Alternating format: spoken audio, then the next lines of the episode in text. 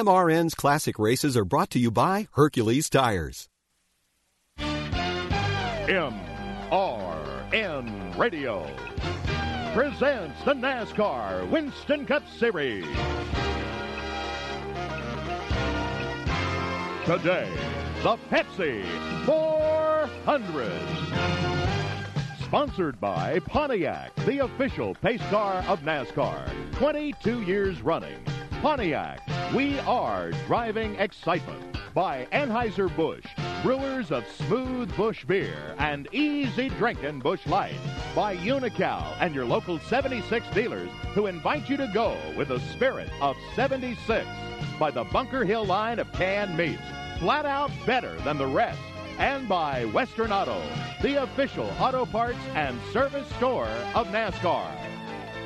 Good morning once again from the Daytona International Speedway. They have just fired the engines down on pit road as they get ready to send 41 cars onto the racetrack for the Pepsi 400. Let's take a look at that starting lineup. Ken Schrader of Fenton, Missouri has the Kodiak Chevrolet shotgun with a provisional starting spot at 41st. 40th is Loy Allen out of Raleigh, North Carolina, the naturally fresh Ford, his Winston Cup debut here at Daytona. 39th, Jimmy Horton of Somerville, New Jersey, the active trucking Chevrolet. Dick Trickle of Wisconsin Rapids, Wisconsin has the factory store Ford in 38th. 37th is Richie Petty of Randleman, North Carolina, the Winston Cup Water Ford. PJ Jones out of Torrance, California starts the Melling Auto Products Ford in 36th. 35th is Phil Parsons out of Detroit, Michigan, the Manheim Auto Auctions Chevrolet. 34th, Jimmy Means from Huntsville, Alabama, the Napa Auto Parts Ford. 33rd, Jeff Purvis of Clarksville, Tennessee, the Phoenix Construction Company Chevrolet. And by the way, Purvis awfully pleased. He spent two days testing the Kodak Film Chevrolet in place of Ernie Irvan last week in Talladega. Awfully tickled that the car is on the pole here today. 32nd is Kenny Wallace of St. Louis, Missouri, the Dirt Devil Pontiac. And 31st is Terry Labonte of Corpus Christi, Texas. That's the Kellogg's Chevrolet. 30th on the field, Bobby Hamilton of Nashville, Tennessee, in the Fina Lube Racing Ford. 29th, Wally Dallenbach of Basalt, Colorado, in the Keystone, Keystone Beer Ford. 28th will be Jimmy Spencer of Berwick, Pennsylvania, the Meineke Mufflers Ford. 27th, rookie driver Jeff Gordon, who had such a great run here in the Daytona 500. He is from Pittsboro, Indiana. He'll be in the DuPont Chevrolet. 26, Bobby Labonte of Corpus Christi, Texas, the Maxwell House Coffee Ford. 25th, Bobby Hillin of Midland, Texas, and the Heilig Myers Ford. Starting 24th, Dave Marcis of Wausau, Wisconsin, in the Rains Kennels Chevrolet. 23rd, Greg Sacks of Mattituck, New York, a former winner of this event. He's in the Country Time Ford. 22nd, Sterling Marlin of Columbia, Tennessee, in the Raybestos Ford.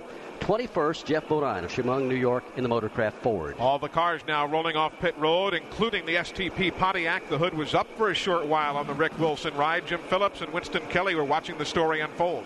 We just talked to Robbie Loomis, the crew chief on the car. He's right here. Robbie, what was the problem on Rick's car? Well, we got out here on the line and we seen when he got in the car, the brake pedal was down. We had a washer leaking where it goes into the fitting and screws into the master cylinder. It was on the rear brake side, and I believe we got it fixed. So we'll just have to. Uh, we'll have front brake all day anyway. That's Robbie Loomis, the crew chief on Rick Wilson's car. Now let's check the top 20. Morgan Shepherd of Conover, North Carolina has the Citgo Ford in 20th. 19th, Jimmy Hensley of Ridgeway, Virginia, the Family Channel Ford. 18th, Mark Martin of Batesville, Arkansas, the Valvoline Ford. And Rusty Wallace of St. Louis, Missouri starts 17th in the Miller Genuine Draft Pontiac. Brett Bodine from Chemung, New York starts 16th. That's the Quaker State Ford. 15th is Hut Stricklin of Calera, Alabama, the McDonald's Ford. They didn't practice at all here yesterday afternoon. Kept the car all covered up and they headed back out to the beach. 14th, Ted Musgrave of Franklin, Wisconsin, the Jasper Engines Ford. Dale Jarrett, the winner of the Daytona 500, has the Interstate Batteries Chevrolet in 13th starting spot. 12th is Rick Mast of Rockbridge Baths, Virginia, the Skoal Classic Ford. And 11th is Michael Waltrip of Owensboro, Kentucky, the Pennzoil Pontiac. And a look at the top 10. Ricky Rudd of Chesapeake, Virginia has the Tide Chevrolet in 10th position. Ninth will be Rick Wilson of Bartow, Florida, in the STP Pontiac. Eighth position on the field, that's Darrell Waltrip for Franklin, Tennessee, in the Western Auto Chevrolet. Good qualifying run for him here today. Seventh, Harry Gant of Taylorsville, North Carolina, the Skoal Bandit Chevrolet. Sixth will be Bill Elliott of Dawsonville, Georgia, in the Budweiser Ford. Fifth, Dale Earnhardt of Kannapolis, North Carolina, the GM Goodwrench Chevrolet.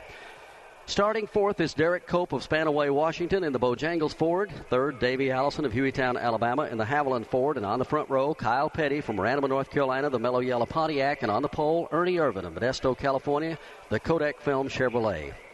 Field now completing the first of their two pace laps. Two of the Pontiac Trans Ams pull down the pit lane, and Elmo Langley now, the lone safety car out in front of this 41 car field. You've already heard from Jim Phillips, Dick Brooks, and Winston Kelly, the fellows who'll be patrolling pit road and the garage area for us this morning. Now, for those who are positioned out around the racetrack, Joe Moore of Hampton, Virginia, has climbed that 31 degree banking out near turns one and two. He's got a bird's eye view of that west end of the speedway. Thanks, Eli. Good afternoon, everyone. We're on a platform here about 40 feet up in the air, just at the exit of turn number two under the beautiful Florida sunshine this afternoon.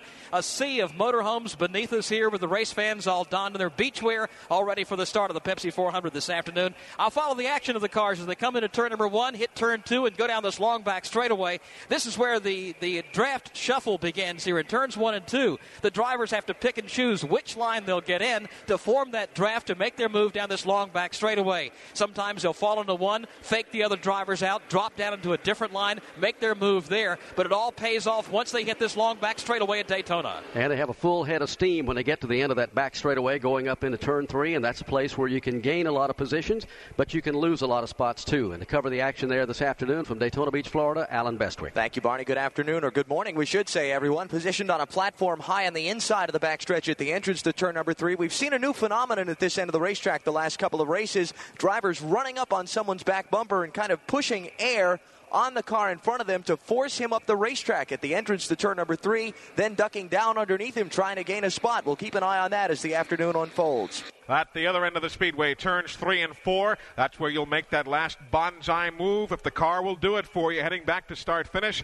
Fred Armstrong of Portland, Oregon is positioned. If you're going to make that bonsai move here, you got to find a drafting partner. The inside lane is usually the quickest off turn four, but also the outside lane can work for you too. The drivers will scramble side by side in the third and fourth corners, and then as the pavement twists back to flat, they'll choose up drafting partners, break out of the draft, and make that all important run back to start finish. We're up about 15 feet in the air just outside of the exit of turn four. Atop the flag stand, NASCAR's chief starter Doyle Ford, backed up as he is each and every week by Mike Chaplin, and today's honorary starter, a retired Pepsi Cola company executive, Harold Street, who even to this day serves as Pepsi's liaison to the world of NASCAR racing. He's the honorary starter. Elmo Langley brings the Pontiac down pit road. We're set to go for the first of 160 laps. The fastest 400 mile race run in NASCAR is under green as they take the green flag and head down to turn number one. Ernie Irvan gets a good start. He pulls out front ahead of everybody and makes them double wide from there back, but Irvan is single file by himself in turn one. Right behind him, Davey Allison moves to the inside of Kyle Petty. He'll now move by to pick up the second spot. Kyle may not be finished yet. Now he pulls even again with Davey. That's the battle for second. Behind them, three wide. Earnhardt down low underneath Bill Elliott. He'll move up to fifth. Trouble Jimmy Hensley in the wall in turn two. The car slaps the outside retaining wall. He keeps it pinned up against the wall, and the car now has come to a halt at the exit of turn two. Caution is coming out of the speedway. Hensley's car rests against the wall. It happened right in the middle of turns one and two, and all that shuffling back in the pack on that start.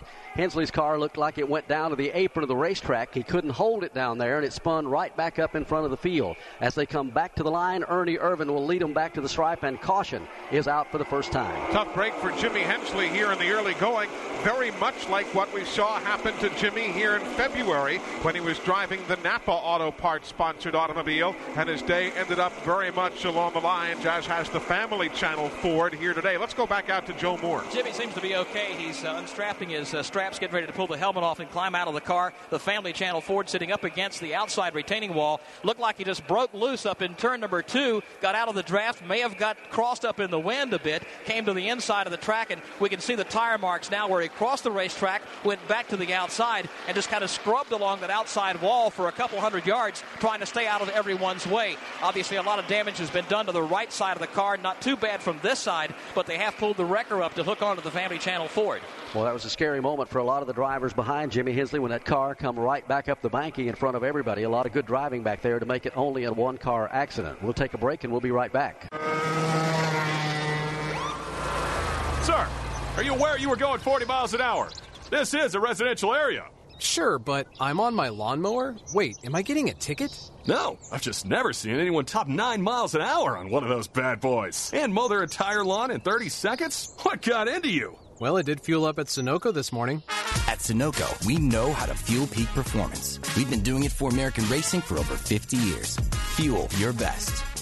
Grasping in your hand, nothing stopping, yeah! share, quickie stare, or even engine repair. Craftsman in your hand, nothing you can't do. Make the lawn, Mickey John, or that kitchenette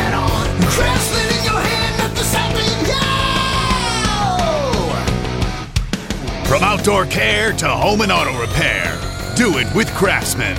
Find the tools, equipment, and storage you need at your local Lowe's, Ace Hardware, or Craftsman.com. Warning this product contains nicotine. Nicotine is an addictive chemical, underage sale prohibited. Introducing Zone Nicotine Pouches, the perfect balance of unparalleled comfort, longer lasting flavor, and nicotine that satisfies. Whether you're zoning in during the race or zoning out after a tough day at work, Zone gets you there faster and keeps you there longer. Available in seven flavors and in 6 and 9 milligram strengths. Find Zone at zonepouches.com and retailers near you. Own your zone with Zone nicotine pouches. Welcome back, everyone. We are at Daytona International Speedway. I'm sitting here thinking 44 years ago, it was back on July the 10th of 1949 that racing first came to Daytona Beach, literally the old uh, four and a half, actually 4.1 mile course where they used a couple of miles of beach and a couple of miles of U.S. Highway A1A to form that legendary beach course here in Daytona. They were telling me, Barney, in those days that they used to do uh, inspections of the cars at the popcorn stand the old drive-in movie across the street from that layout. It's really been uh, it's amazing as we sit here in the high-rise grandstands with a super crowd. It, it just continues to amaze the way this sport has grown. Well, it's amazing what they've put together here at the Daytona International Speedway when Bill France decided to build this two and a half mile facility way back in the in the uh, mid 50s there. I guess that was in the back of his mind to put this racetrack together, and it, it came together toward the early 1960s and what it has turned into today. Uh, I'm sure Big Bill is upstairs watching everything that's going on here. He's got to be awfully proud of what they've accomplished. But nobody, nobody, I don't care what people say in this business. Yeah, I knew the sport was going to grow like it was. Nobody had any idea it would turn into what it has today. You couldn't have. Another of the legendary tracks in the Midwest, the Milwaukee Mile, hosting the NASCAR Busch Series tomorrow, and the Havoline 250 We'll be there. We're heading right up there to uh, Milwaukee as soon as we wrap up the broadcast here in Daytona with broadcast time tomorrow at 2 o'clock Eastern Time. As a matter of fact, today up at the Milwaukee Mile, the Milwaukee 100 for the NASCAR Winston All Pro Series. Dale Jarrett remembers running Milwaukee when the Busch Series was there back in 1984 and 1985. I think that it was a lot of fun to drive. It's a very wide track, a flat racetrack, and uh, you could kind of run wherever you wanted to on the track. Uh, we were down in the grass going into turn three, passing sometimes with the left front off in the grass, and it, it was a lot of fun to, to race on. But the car tended to really want to push in the center of the corner uh, right there, and then you would get it uh, turning there, and it would be loose off. So it's a difficult track to get the handle on, but once you get pretty close, uh, the driver can do a lot, and it's a lot of fun to race on. That's the Milwaukee Mile. We'll be there tomorrow for you. The Havoline 250 for the NASCAR Busch Series. And don't forget, next weekend, the first ever visit for the Winston Cup cars to the New Hampshire International Speedway. It is going to be one of the most momentous sports weekends that the New England states have seen for a long time. The July 11th running of the Slick 50 300 in Loudon. There'll also be a NASCAR Busch North Series race on Saturday. The NASCAR Winston Modified Tour will be on hand. We'll have all of that for you coming up next week. But now it's time to go back to racing here at lap number four after a first lap caution involving Jimmy Hensley. Jimmy Hensley's car has gone to the garage. He is gone to the infield care center, and as quickly as we can, we'll try to get a word with him and figure out what happened. Here they come down to the line. Green flag goes in the air. Single file restart. It won't stay that way very long. Dale Earnhardt took a look on the outside of Ernie Irvan, who is the leader. Had thoughts about passing him, but they are still single file as they hit turn one. Big surprise. Earnhardt's about a car length behind Ernie Irvan now, coming up into the 31 degree banking of turn number one. It's about two car lengths back to where Kyle Petty rides along. Davey Allison behind him, then Derek Cope. That's the front five. They're followed by Bill Elliott, Harry Gant, and the man on the move now, Darrell Waltrip. Darrell Waltrip trying to get the seventh spot away from Harry Gant. He won't be able to do it. He's trapped down on the inside. He might lose a couple of spots. Here comes Rick Wilson to Waltrip's outside. He'll grab the eighth spot. Now Ricky Rudd goes by as Earnhardt bids for the lead. Waltrip Chevrolet struggles to move up the banking. Now here comes Earnhardt to the inside. Up high goes Ernie Irvan. Kyle Petty sticks down to the bottom of the racetrack. Dale Earnhardt leads back to start finish. So Kyle Petty gets the free ride, comes along with Davey Allison. Now tucks to the inside of Ernie Irvan. He'll grab third here at the stripe with Derek Cope trying to gamely hang on to fourth. Dale Earnhardt leads, becomes the second leader of the Pepsi 400 as he and Kyle Petty in a tight draft try and pull away. Battle is for the third spot now. Davey Allison down to the inside of the track. Ernie Irvan's got the outside line side by side through the banking of turn number two. Derek Cope now right behind Irvan, waiting for the lane to open up. Back a couple of spots farther around the 10th position. Ricky Rudd had charged down to the inside for a minute, trying to move farther ahead. He's fallen back in line, and still they're side by side for the third position. Ernie Irvan will now move ahead of Davey Allison into three. The black Ford of Davey Allison slips down to the inside of the racetrack. Nobody hooks up with him, but here comes Ricky Rudd. He'll tuck in behind Allison. Allison now gets the edge on Cope off turn four. Good tight two car draft for the lead as they come out of turn number four and back to the line. Ernie Irvan's car would not keep down to the bottom of the racetrack, and that is one reason he went back to third place. The real scramble is for fourth place. Davey Allison trying to hold off Derek Cope as they head off into turn one side by side. Cope tries to work that outside line now, pulls even with Davey Allison for the fourth spot. Cope goes up the banking a bit. Davey gets an advantage underneath him, while right behind him they're stacked up double wide as well. Elliott, Bill Elliott, there alongside Ricky Rudd. Rudd is down to the inside. Elliott is down on the outside. Couple of car lengths farther back in that inside lane. Michael Waltrip abandons brother Darrell, moves up in the outside lane behind the Dale Jarrett car, and now Allison edges ahead of Cope. Couple of Fords in the battle for the fourth position. Davey Allison to the bottom of the racetrack. Derek Cope up high. Cope's yellow Ford still side by side with the black Ford of Davey Allison off the fourth corner. Tony Santanicola, who builds those engines for Derek Cope, he's just running right with the Robert Yates power plant now. Here at start finish, it's Cope grabbing fourth spot. Allison stays low, but Cope now gets the drafting help as Bill Elliott and Ricky Rudd tuck in right behind the Bojangles car. And you can see Davey Allison going backwards. He'll lose the spot he was battling with Bill Elliott for. Now he goes behind the Ricky Rudd car. Davey will try to get back in line. Here comes Harry Gant, though, to fill the spot right behind Ricky Rudd. This for the fifth position now. Ricky Rudd will get fifth. Davey Allison will get in line in sixth. Put Harry Gant seventh. Dale Jarrett is eighth. Side by side for ninth and tenth. Darrell Waltrip and Rick Wilson. Waltrip down to the inside of the racetrack. Wilson goes up high. They'll tuck down to the bottom now. Wilson kind of squeezes him down to the inside and drifts up the banking. Still a good side by side battle with Waltrip on the inside. And the field strings out about single file all the way back through about 12th position. Darrell Waltrip is the only car out of line as they come down to the line. Now he'll tuck in behind Rick Wilson.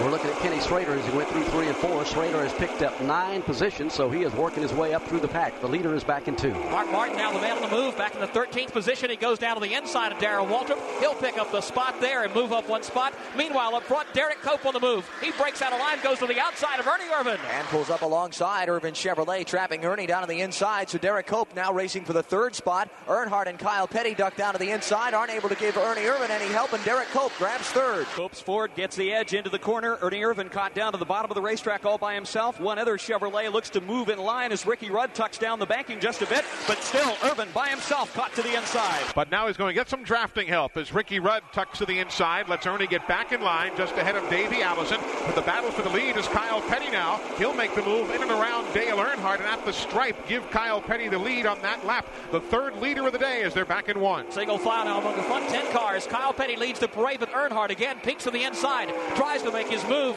Meanwhile, behind them, Bill Elliott looks to the inside of Derek Cope. But falls back in line, single file as they shuffle out onto the back straightaway. Kyle Petty snakes down to the inside just a touch. Now we'll move back up to the outside, and here's Derek Cope to put a move on Earnhardt for second. Now goes back in line. Pontiac Chevrolet Ford up front as they rumble into turn three. Here's Bill Elliott taking a good look to the inside of Cope for third. Nothing doing there. Now Earnhardt's on the move for the lead off turn four. Earnhardt takes a look down to the inside. He's going to put the run on. Here he comes. Uses the draft to swing all the way to the bottom of the racetrack, and he'll take the lead away from Kyle Petty. Kyle falls back to second. Derek Cope is third, and 10 laps are complete. We'll take a break, and we'll be back.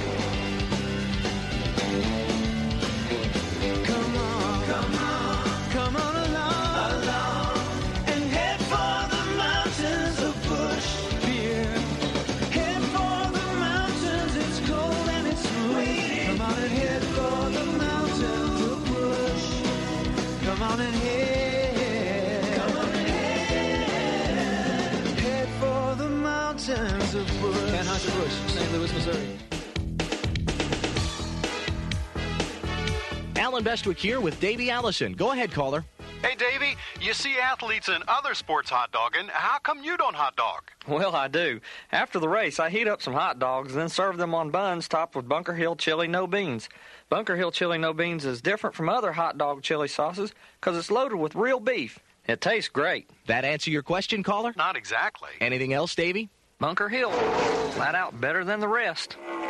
Kyle Petty, who had been at the front of the pack there for just a moment, has slid all the way back to 11th position. He got caught out of line, could not tuck back in, and he has lost some ground. Meanwhile, Jimmy Hensley is in the garage area. Let's see if we can get find out what happened. Jimmy, we can tell that you're okay. That's the good news. But what happened to the car? Uh, once looked like you know, felt like a tire went down when I went and won. I, I thought I felt a little bit there when it when it took off, and I, you know, it was on sticker tires. I thought maybe it'd come in when I went and one, It just started wiggling and got away from it. Just thankful that. Uh, you know, the family Channel 4 didn't take anybody else out. You know, everybody all bunched up around. I went back, went down, then went back up across the racetrack, and it was lucky it didn't get hit.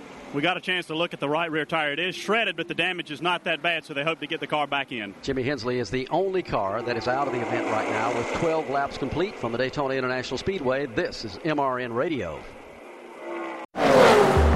This NASCAR season, Toyota Racing isn't looking for just anyone to join the team.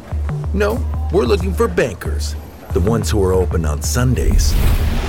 So if you live for the gravity defying 31 degree banks like this one on turn 4 at Daytona, then we want you. Be part of the action at toyota.com slash racing. Toyota, let's go places. NASCAR is a registered trademark of National Association for Stock Car Auto Racing, Inc. Kyle Larson brings his Chevy in four tires Sunoco Racing Fuel. From fueling NASCAR champions on the track for over 20 years to innovating 94 octane, the highest octane on the market. Performance is what Sunoco does. All Sunoco fuel at the pump meets the same top tier standards as the fuel used in NASCAR. Money stop here for Ryan Blaney. Four tires with Sunoco fuel. From the track to your tank, you can trust Sunoco to help your vehicle perform at its peak. Citywide to countryside, whatever you drive, wherever you go, Hercules has the value, selection, and industry leading warranty to get you there no matter where the road takes you. Go to HerculesTires.com. There you can find the nearest authorized Hercules retail location to you. Plus, you can use the tire tracker to find out which Hercules tire fits your vehicle the best. That's HerculesTires.com. Hercules Tires, ride on our strength. Here at Daytona International Speedway, working the early stages of the Pepsi 400, 13 laps complete. Dale Earnhardt has led for the last three laps around with Derek Cope second, Bill Elliott third, Ernie Irvan fourth, Ricky Rudd fifth, Davey Allison is sixth, Dale Jarrett wrapping up that front seven-car draft. Kyle Petty still can't get back in line. He's backpedaled all the way to 15th spot, now 17th spot. He loses a couple of more positions. Let's go down to the mellow yellow pit area.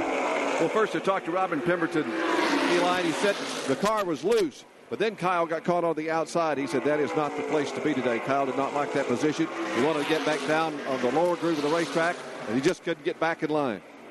Kyle Petty really struggling to get the car back down to the bottom of the speedway. That was going to be the key here today. Handling, as we said, being able to run at the bottom of the racetrack. Meanwhile, Derek Cope is having one of the strongest runs he has had all season and in a long time for that matter. Let's get a report from his pit. And something's also wrong with Davey Allison. The Texaco Havoline Ford slows coming out of turn number four. The car goes by us here, still under power at start finish, but the car sounded somewhat sickly. First, let's get the update from the Derek Cope pit, then we'll get a word from Davey Allison. Well, we're here with Davey Allison's pit. Uh, Robert Yates is here. Robert, what happened? Uh, I'm trying to talk to Davey right now. Okay, he's trying to find out what the problem is. They'll know just in a minute, but uh, the thing has been shut down. Uh, Larry McReynolds is here. Let me see if I can get something from Larry. Did he say what's wrong yet? There's just no juice to the boxes or something. It lost all power. Okay, they lost all power in there. They got two electronic boxes in those things. If he can get one switched over himself, it may fire again. So they may be able to go to the backup ignition system if that is the problem, but apparently Davey would have switched that by now if that was the case and have the car running. But he is on the apron of the racetrack just limping down the middle of the backstretch. So a serious problem for Davey Allison. Might even put him out before the day is over. We'll find out as soon as we get any word. We'll pass it along to you. Looking at the field right now with 16 laps complete, Dale Earnhardt pulls him off turn number two. Derek Cope, as we said, having the best run he's had in a long, long time. That car is very strong. The front six running a tight draft up to turn three. It is Earnhardt Cope, then Bill Elliott, Ernie Irvan, and then side by side for fifth, Ricky Rudd and Dale Jarrett. Dale Jarrett's been the man on the move. He'll dust off Rudd on the entrance of the corner. Now he tucks in behind Ernie Irvan. Dale Jarrett tucks in line as they head off turn four and back to start finish. They come back out of turn number four to the stripe as Davey Allison with that uh, perceived perceived ignition problem continues to coast around the racetrack. Earnhardt leads Cope, then Bill Elliott, Ernie Irvan next in line, ahead of Dale Jarrett and Ricky Rudd. Let's go back to the pits. Well, Eli, we're back in the pits with uh, Derek Cope's pits with Bob Johnson. Bob, you guys are running awful good. It's uh, the car seemed to be driving good for him. It's pretty good. He's a little tight right now, he said, but I think it'll come to us here in a little bit. If not, we'll adjust it up first stop. It's going to come down to pit, a lot of pit stops and stuff today. Uh, everybody all ready for uh, front running and uh, get him out in a hurry. Yeah, we should be pretty good. The guys have always done a good job, so just see what happens. Okay, well, I think they're pumped. There's an awful lot of people standing here watching it anyway. You ever notice how often Bob Johnson is around some of the top running cars here on this big racetrack? He has taken a lot of very young drivers, some with lesser experience. Of course, Derek Cope's been around a while, but every time somebody does something that uh, oftentimes raises your eyebrow, it's often Bob Johnson who's calling the shots. He is probably one of the highest rated people in racing as far as overall knowledge of a race car. Here's Davey Allison pulling down the pit road right now. We were watching to see if he made the left turn into the garage. He does not. He is trying to get down to his pits, and as soon as we can get any word there on what Davey's problem is, other than the initial uh, deal we had a moment ago that said it could be an ignition problem, Davey very slowly, absolutely no power on the engine, and uh, he continues to go down. What's he down now? He's three laps? down at this point and uh, continuing to drop down as the crew now begins to swarm all over that Texaco Havoline Ford. The hood goes up. Dick Brooks is there watching. Well, Larry McReynolds went inside the car. Robert Yates went under the hood. So they're trying to find uh, what happened. It seemed like it's just an ignition problem. It just quit firing. When you lose power and you switch to the backup ignition and that doesn't kick it over to the secondary system and cure the problem, then you've got to troubleshoot it and find out what it is, and that may take some time. He's already three laps down. 19 are on the board. Dale Earnhardt leads. We'll be back.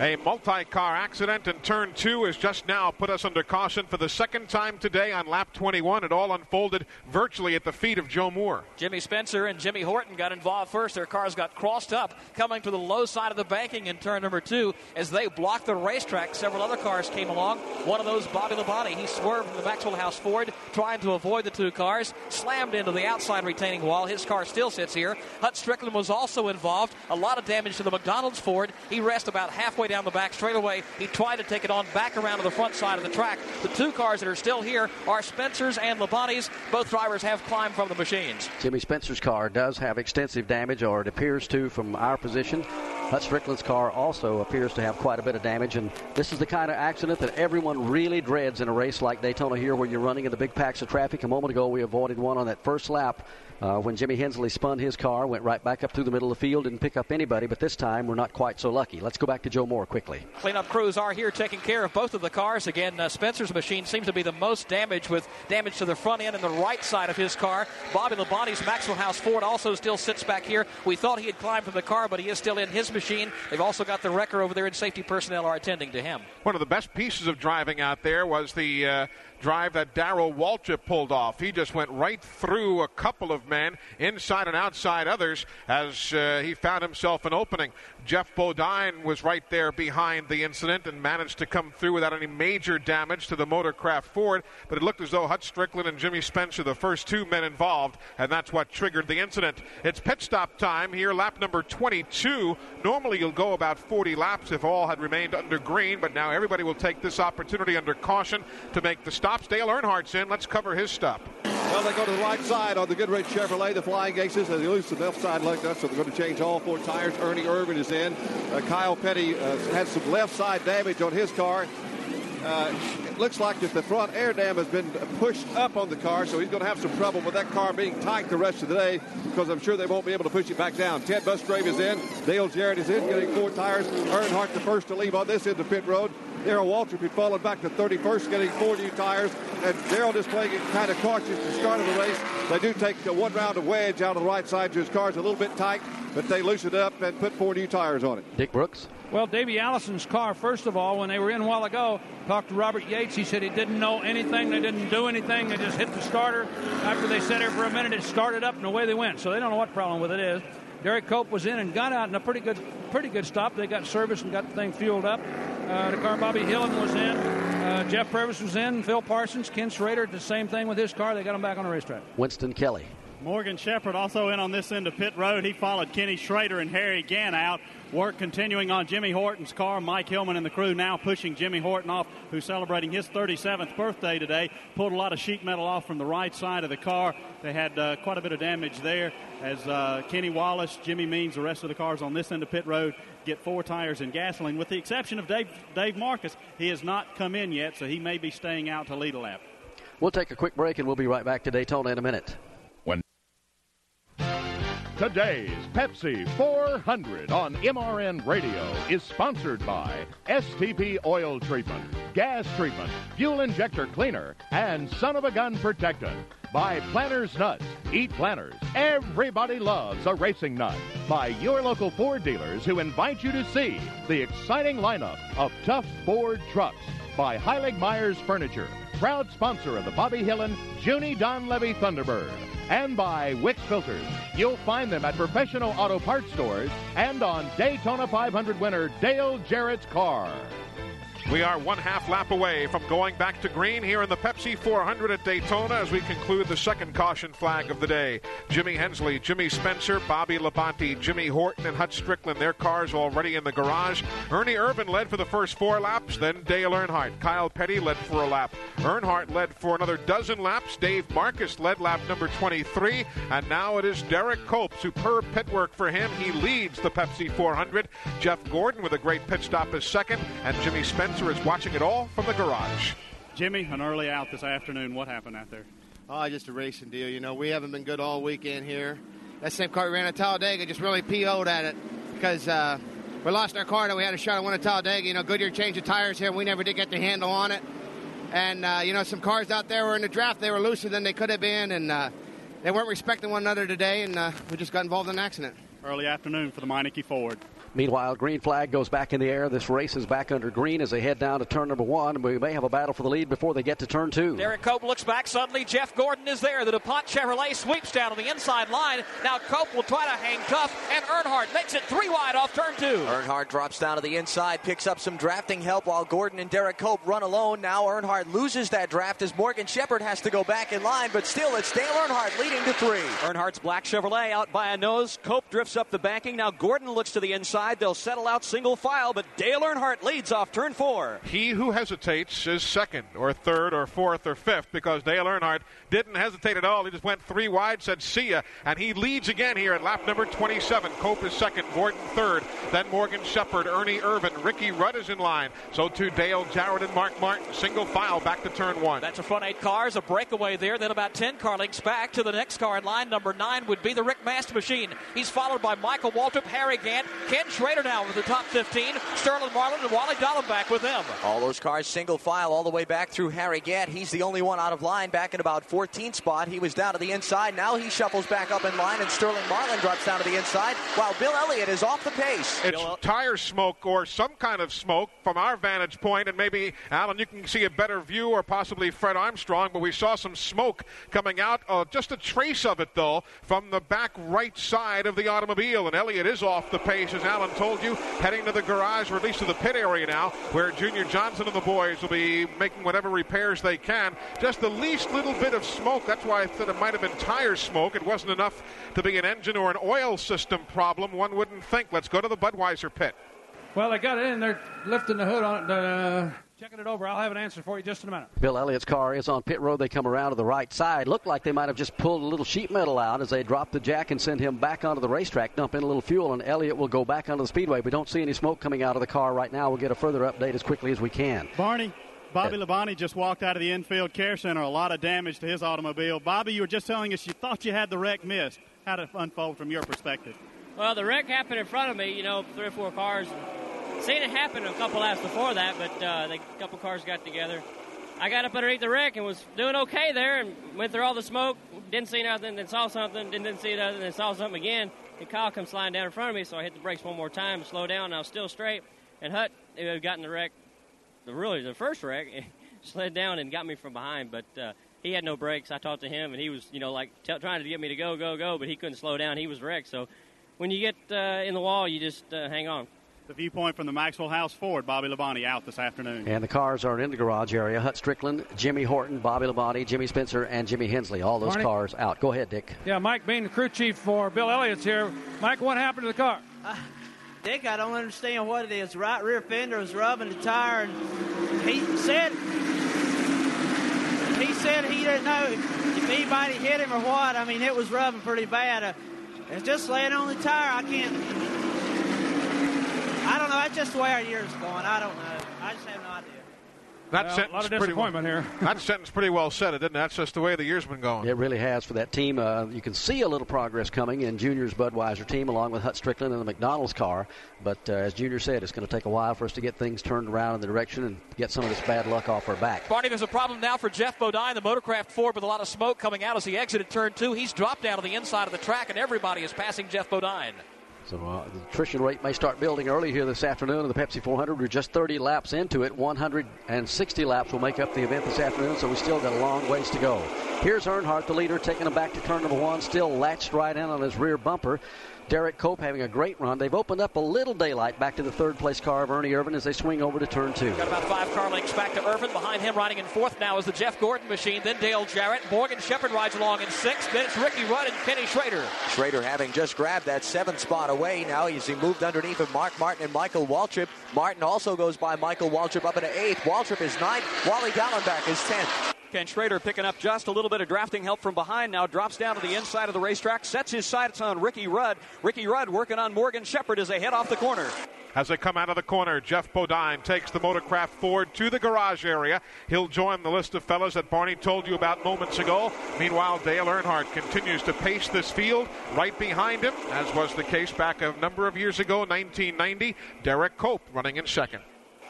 Dale Earnhardt continues to lead the Pepsi 400 here at Daytona International Speedway. 32 cars on the lead lap now as Bill Elliott and the Budweiser Ford has just gone one lap down behind Earnhardt. You've got the second place running Derek Cope. Ernie Irvan is third. Jeff Gordon fourth. Fifth is Dale Jarrett with Mark Martin running sixth. Seventh is Morgan Shepherd. Ricky Rudd is eighth ahead of ninth place Ken Schrader. Remember, he started shotgun on the field. And tenth now is Michael Waltrip going to the stripe. Derek Cope says, time for me to try and grab the lead. He'll make an inside move on Earnhardt. Cope's got the line down low as they climb to 31 degree banking, but Earnhardt has the edge up on the outside lane. Here, Cope breaks free, no drafting help, all alone. He'll go to the inside of the track and take the top spot. Earnhardt still struggles on the outside lane. He has no drafting help either off turn two. Now down to the inside, Jeff Gordon and Dale Jarrett think for a minute about making a run behind Derek Cope up towards the front. They'll have to fall back in line single file. Gordon still trying to bypass the Bill Elliott car. The front four work to three. Ernie Irvan taking a look to the inside of Dale Earnhardt's black Chevrolet for second. Now they'll string out single file. All four da- down to the bottom of the racetrack. Cope leads off the fourth corner, back to start finish. was about to say a moment ago that Dale Earnhardt's car looked like it was kicking up a little bit in the corners, meaning it wouldn't stick at the bottom of the racetrack. But that time, through three and four, he pinned it right to the bottom of the speedway, and that's where it stayed. So apparently the handle is still good for Dale Earnhardt. We're looking at 38 laps complete. The front four are nose to tail. Little ways back to fifth place right now. Jeff Gordon, the first battle, is going to be back for eighth position over in turn two. Mark Martin works down on the inside of the Bill Elliott machine. Right with him, the Ricky Rudd car. They're battling for the spot. Also, Ken Schrader now sneaks up another battle on the back straightaway. Then about 15 car legs back before the next car in line. That group of about 12 cars being led by Harry Gant, running right on Gant's back bumper are Sterling Marlin and Terry Labonte.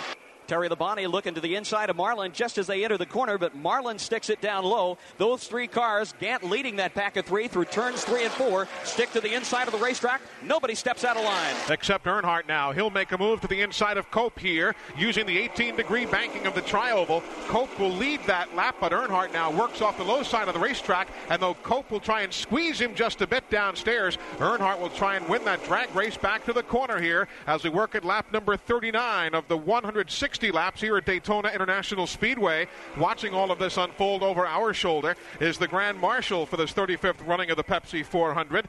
He is State Senator Ander Crenshaw, who I understand is the first Republican president of the state Senate in about 118 years. Congratulations to you, and great to have you with us here at Daytona. Thank you very much. It's great to be here. I know I'm watching you just uh, mesmerized, as we all are, to see this side by side racing at 180 miles an hour. It's quite a show, isn't it? It really is. I was born and raised in Jacksonville, Florida, where we have a little dirt track racetrack called Jacksonville Speedway, and this is a whole lot different than that. I don't have to tell you the impact of a facility such as this, or sports in general, upon the state of Florida. It's uh, it's a tourist area, yes, but sports venues, be it here, be it Orlando, Jacksonville, of course, uh, Tallahassee and Gainesville for collegiate sports, that's a major industry in this area. It really is. It brings a lot of people here, and uh, there's a lot of things to do when you come to Florida. So we're excited about this whole arena. Well, it's great to have you here today, and uh, stop by any time. And again, congratulations on uh, getting in with that uh, an unprecedented run there. 118 years since a Republican was in as a senator in the state, or the state uh, Republican senator. It's good to have you on board, and uh, stop by any time. Thank you very much. Great to be here. Thank you, Ander Crenshaw, joining us here at Daytona this afternoon, our Grand Marshal. 40 laps are up on the scoreboard. 160 will make up the Pepsi 400 here this afternoon. Been some real hard racing at the front of the pack, not only for the lead, but for second, third, everything else. For the moment, a couple of Dales are at the front of the field. Dale Earnhardt leads. Dale Jarrett is second, but the scramble for third, fourth, and fifth, that is the best battle on the speedway back in turn two. Shuffling around back there, Morgan Shepherd now holds the third spot. Behind him, though they're stacked up pretty well, it's Derek Cope alongside Ernie Irvan. Behind him, Ricky Rudd in the mix with Ken Schrader and Jeff Gordon. Irvan, Rudd, and Schrader are all down on the inside of the track, up on the outsider, Cope and Jeff Gordon. Now Schrader goes to the outside. He pulls up alongside Ricky Rudd. Derek Cope is going to hang on to fourth. They'll race for fifth. This will be the battle for the fifth position on the entrance to turn number three. Schrader slides up the banking. Ernie Irvan down low. Ricky Rudd also down low. Jeff Gordon up high along with Schrader as they race off the fourth corner. You've got the Hendrick teams all tied up there together. Ken Schrader, Ricky Rudd, Jeff Gordon, the trio of Hendrick Motorsports cars battling for position. And for the moment, Gordon will hang on to that battle. While for fourth place, Ernie Irvan now takes the orange colors of the Kodak Film Chevrolet inside of Derek Cope. Ernie Irvan tries to sweep to the inside, but Cope's going to slam the door, won't allow that pass to be made. So Cope tacked down low on the track. Ernie Irvan slides up a little higher. The battle behind them. Ken Schrader moves up another spot. Schrader ran up on the outside of Ricky Rudd at the exit of turn number two. Make that Jeff Gordon he's alongside. Ricky Rudd is behind Schrader. They'll go door to door now as they come down to the entrance of turn three. This is the battle for the sixth position. Schrader has it now battling for seventh with Gordon on the inside and Rudd up high. The two Chevrolets side by side in turn four back to start finish. That's the way they come off the corner, exactly door to door with Jeff Gordon down to the inside of the racetrack. And now Jeff's going to end up back behind those two because he was down at the bottom of the speedway all by himself, nobody to draft with, so he'll drift back at least two positions. Jim Phillips is in the, the rookie driver's pits. Yes, we are, Barney, with Ray Evernham, his crew chief. Ray, you had a bad start today, 27th, but he came up uh, good pit work that last time, got him up there where you wanted him.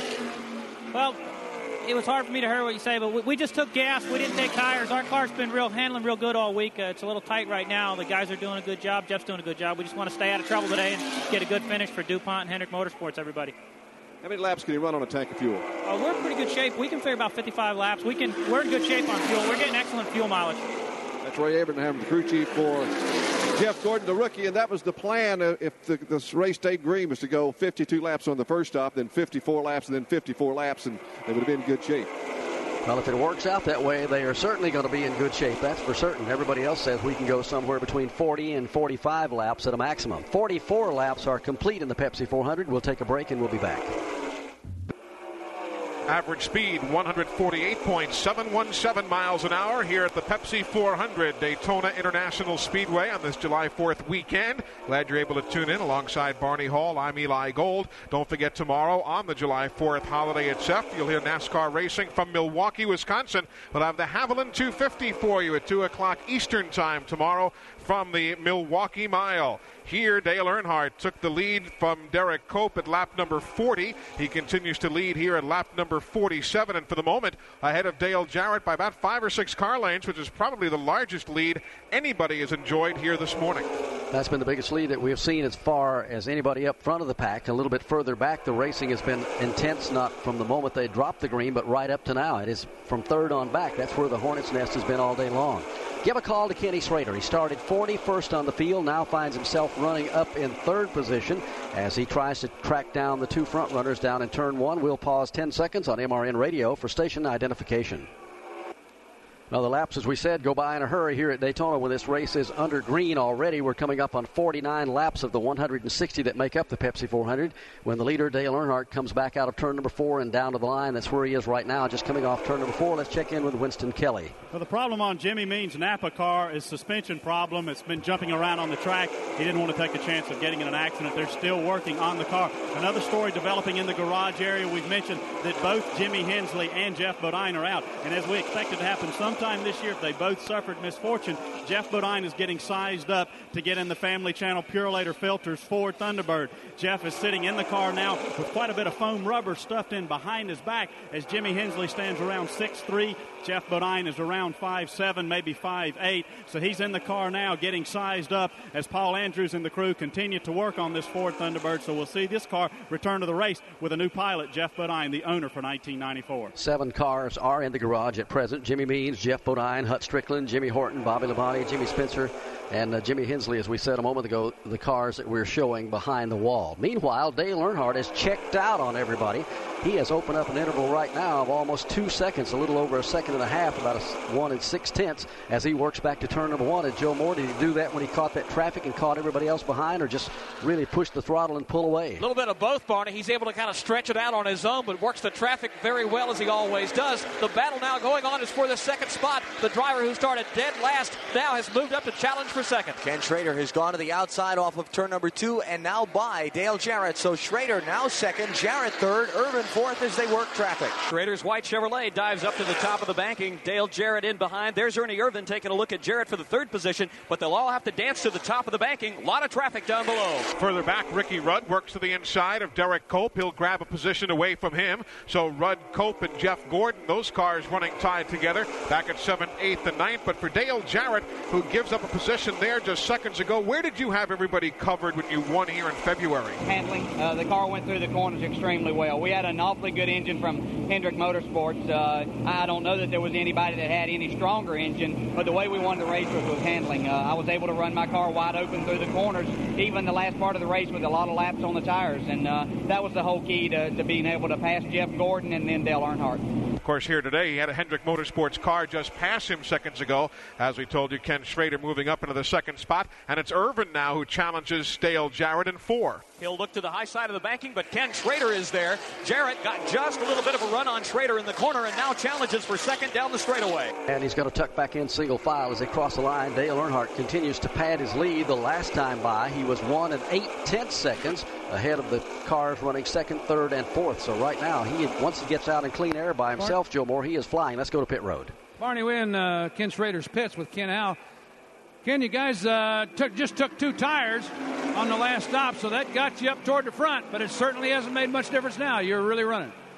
Yeah, Kenny's pretty happy with the car right now. He says they're all out of control out there, but he says he's having fun. And the car's running well, so it's uh, lifted our spirits a little here, I'm sure. Does it make Does it make a difference? Who makes a decision whether you only make two or four tires? Is that you? Uh, unfortunately, yes. Okay, well, that's what got him back up front. Uh, he had to start in the rear, and uh, it takes about uh, seven or eight seconds less to put on two than it does four. And uh, under caution, that sometimes will put you right in the front. It did with them, big, big help, and he's doing a good job. Moving right on up in the field here this afternoon, and a lot of times, as Ken said a moment ago, unfortunately, you have to make those decisions. Sometimes, if they work, boy, you're a hero, and if they don't work, then you're a goat real quick. We're looking at 53 laps complete here this afternoon in the Pepsi 400 as they continue to wind around this racetrack, and Dale Earnhardt continues to pull away. If you're wondering where Darrell Waltrip is, we've not mentioned DW since early in the day. His uh, Western Auto Chevrolet has backslid to 20th now. Rusty Wallace has been running back in 21st spot, and he's been uh, languishing there here pretty much for the last 15 or 20 laps. Other cars running back in that pack of traffic. Brett Bodine, he's running in the 23rd spot right now. 24th is Bobby Hamilton. Dave Marcis is 25th. 26th is Phil Parsons. Dick Trickle running in the 27th spot. And those cars about to go a lap down now as the lead cars work through the corners here at Daytona. Just joining us, we're 54 laps complete of the 160 here today, two and a half miles around the Daytona International Speedway. Dale Earnhardt is currently the race leader. He took the lead most recently at lap number 40 and has led the last 14 circuits.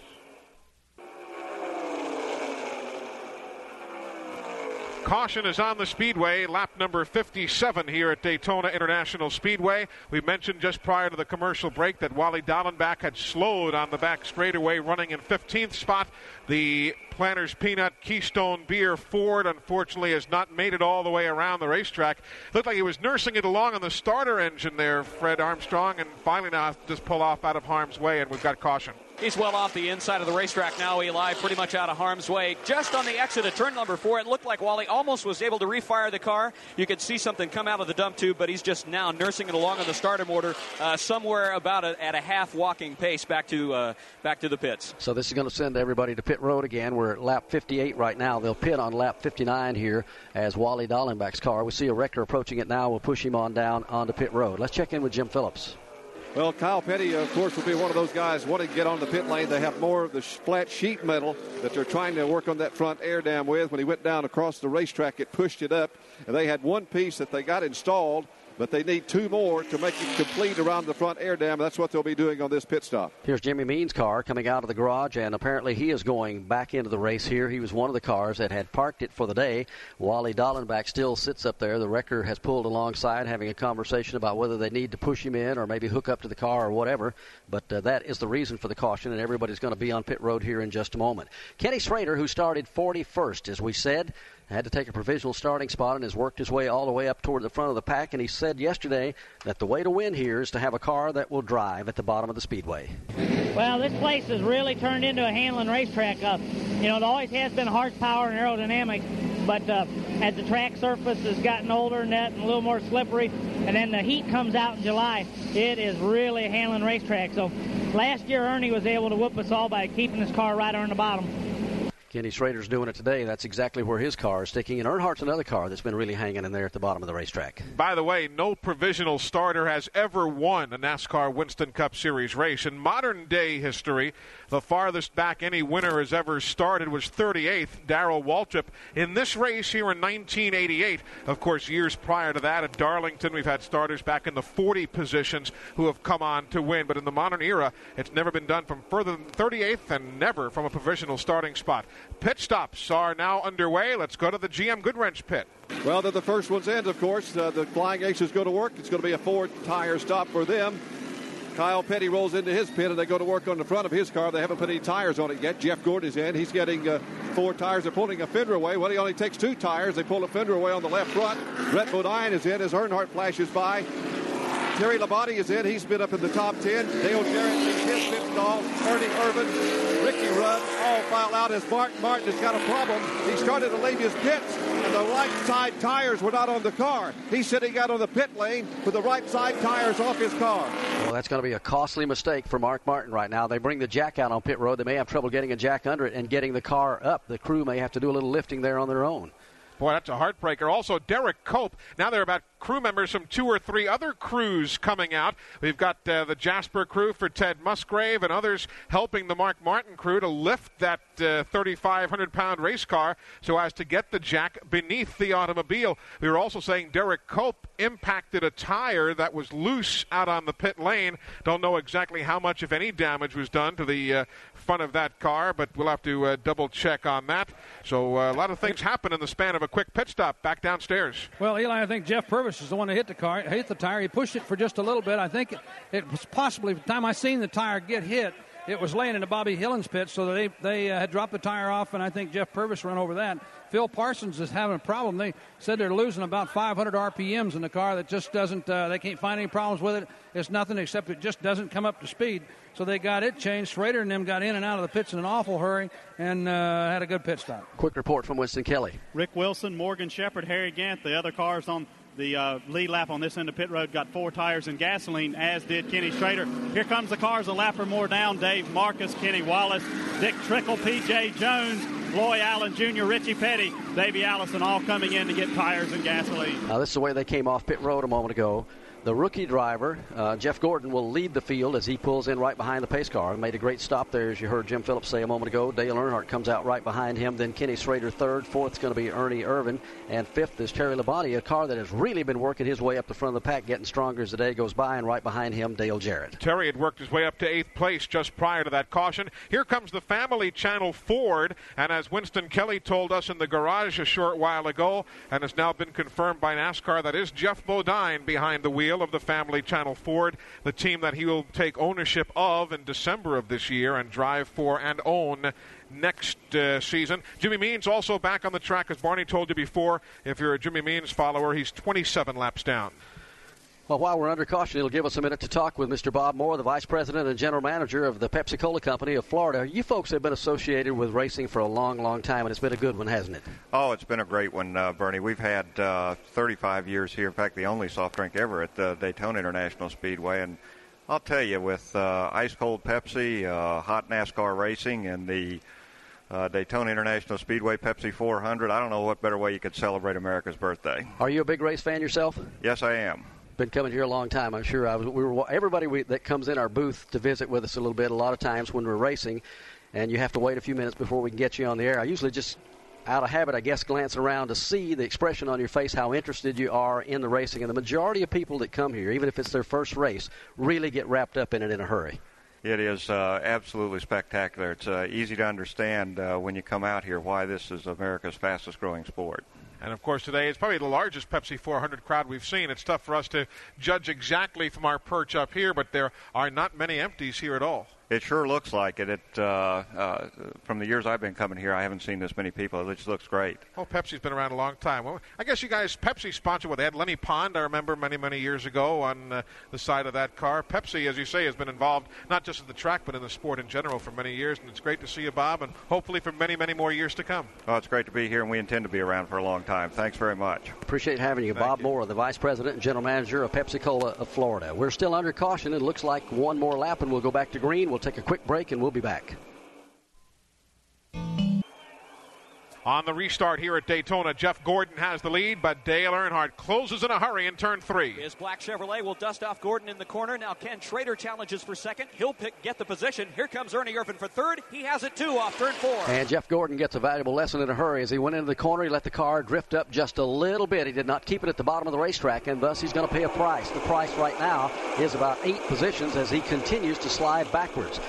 The battle's going to be door to door for the lead in turn one. And Schrader dives to the inside of Earnhardt, side by side in turn number one. Schrader now gets the edge as they enter turn number two. Here comes Earnhardt pulling back on the outside. It's dead even for the lead off turn two. Ernie Irvan runs alone in third, then side by side for fourth and fifth. Dale Jarrett and Terry Labonte as they scramble down the back straightaway. Earnhardt ducks down to the inside, forces Schrader a little bit low. Now Irvan's going to draft with Schrader. They drag race into three. Schrader's white Chevy to the inside of the racetrack. Irvan right between the two, trying to pick a drafting partner. Irvan stays right in the middle of the racetrack. Ken Schrader maybe with a foot of an edge off turn four. He started 41st, trying to go right to the point. Here they come to the stripe, lap number 64 of 160. Schrader will lead this lap. Ken Schrader leads lap 64, but here comes Dale Jarrett. He'll cut to the inside, making it three wide with Schrader and Earnhardt. Jarrett's got it nailed at the bottom of the racetrack. Up alongside Ken Schrader, battling for second. He almost got by Schrader, but now Schrader gets it hooked in the outside lane. He'll pull back to challenge for the second second spot. Jarrett's got to struggle to hang on down there. Now Ricky Rudd has slid up into the fourth spot with Ernie Irvan fifth, side by side for sixth. Bobby Hillin on the inside, Terry Labonte on the outside. Now Ricky Rudd and Dale Jarrett draft by Ken Schrader for second and third. Rudd will dust off Schrader on the entrance of the corner. Schrader forced up high on the banking. Now has to deal with Ernie Irvan. Irvan right to the inside of the racetrack. Also bypasses Schrader in turn four. And we're watching some of the best racing of the day in the Pepsi 400 right now. Not necessarily for the lead, but from second place on back. It's anybody's game for the moment. Earnhardt has a two car length advantage up front. About seventh place back there. They get door to door. They could get three wide for that seventh spot back in turn one. Darrell Waltrip's trying to get by the Sterling Marlin car. They're both trying to move up on Bobby Hillin. Meanwhile, up front, Dale Jarrett goes way up the banking, takes Earnhardt high. Jarrett takes the lead. Here's Rocky Rudd driving to the inside of the track for the lead. lead. Ricky Rudd with Ken Schrader trying to draft along with him, but he won't be able to get the lead. Dale Jarrett's going to pull down, put the block on, so it's Jarrett the leader, three wide for second. Schrader, Rudd, and Earnhardt into turn three. And Schrader right down to the bottom of the racetrack. He'll dust off both Rudd and Earnhardt and grab the second position. Meanwhile, all this scrambling behind is opening it up for Dale Jarrett. Give him two car lengths off the fourth corner. Dale Jarrett going for the Daytona double. He won the 500 here in February. The last time the Daytona double was won was 1982. Bobby Allison did it.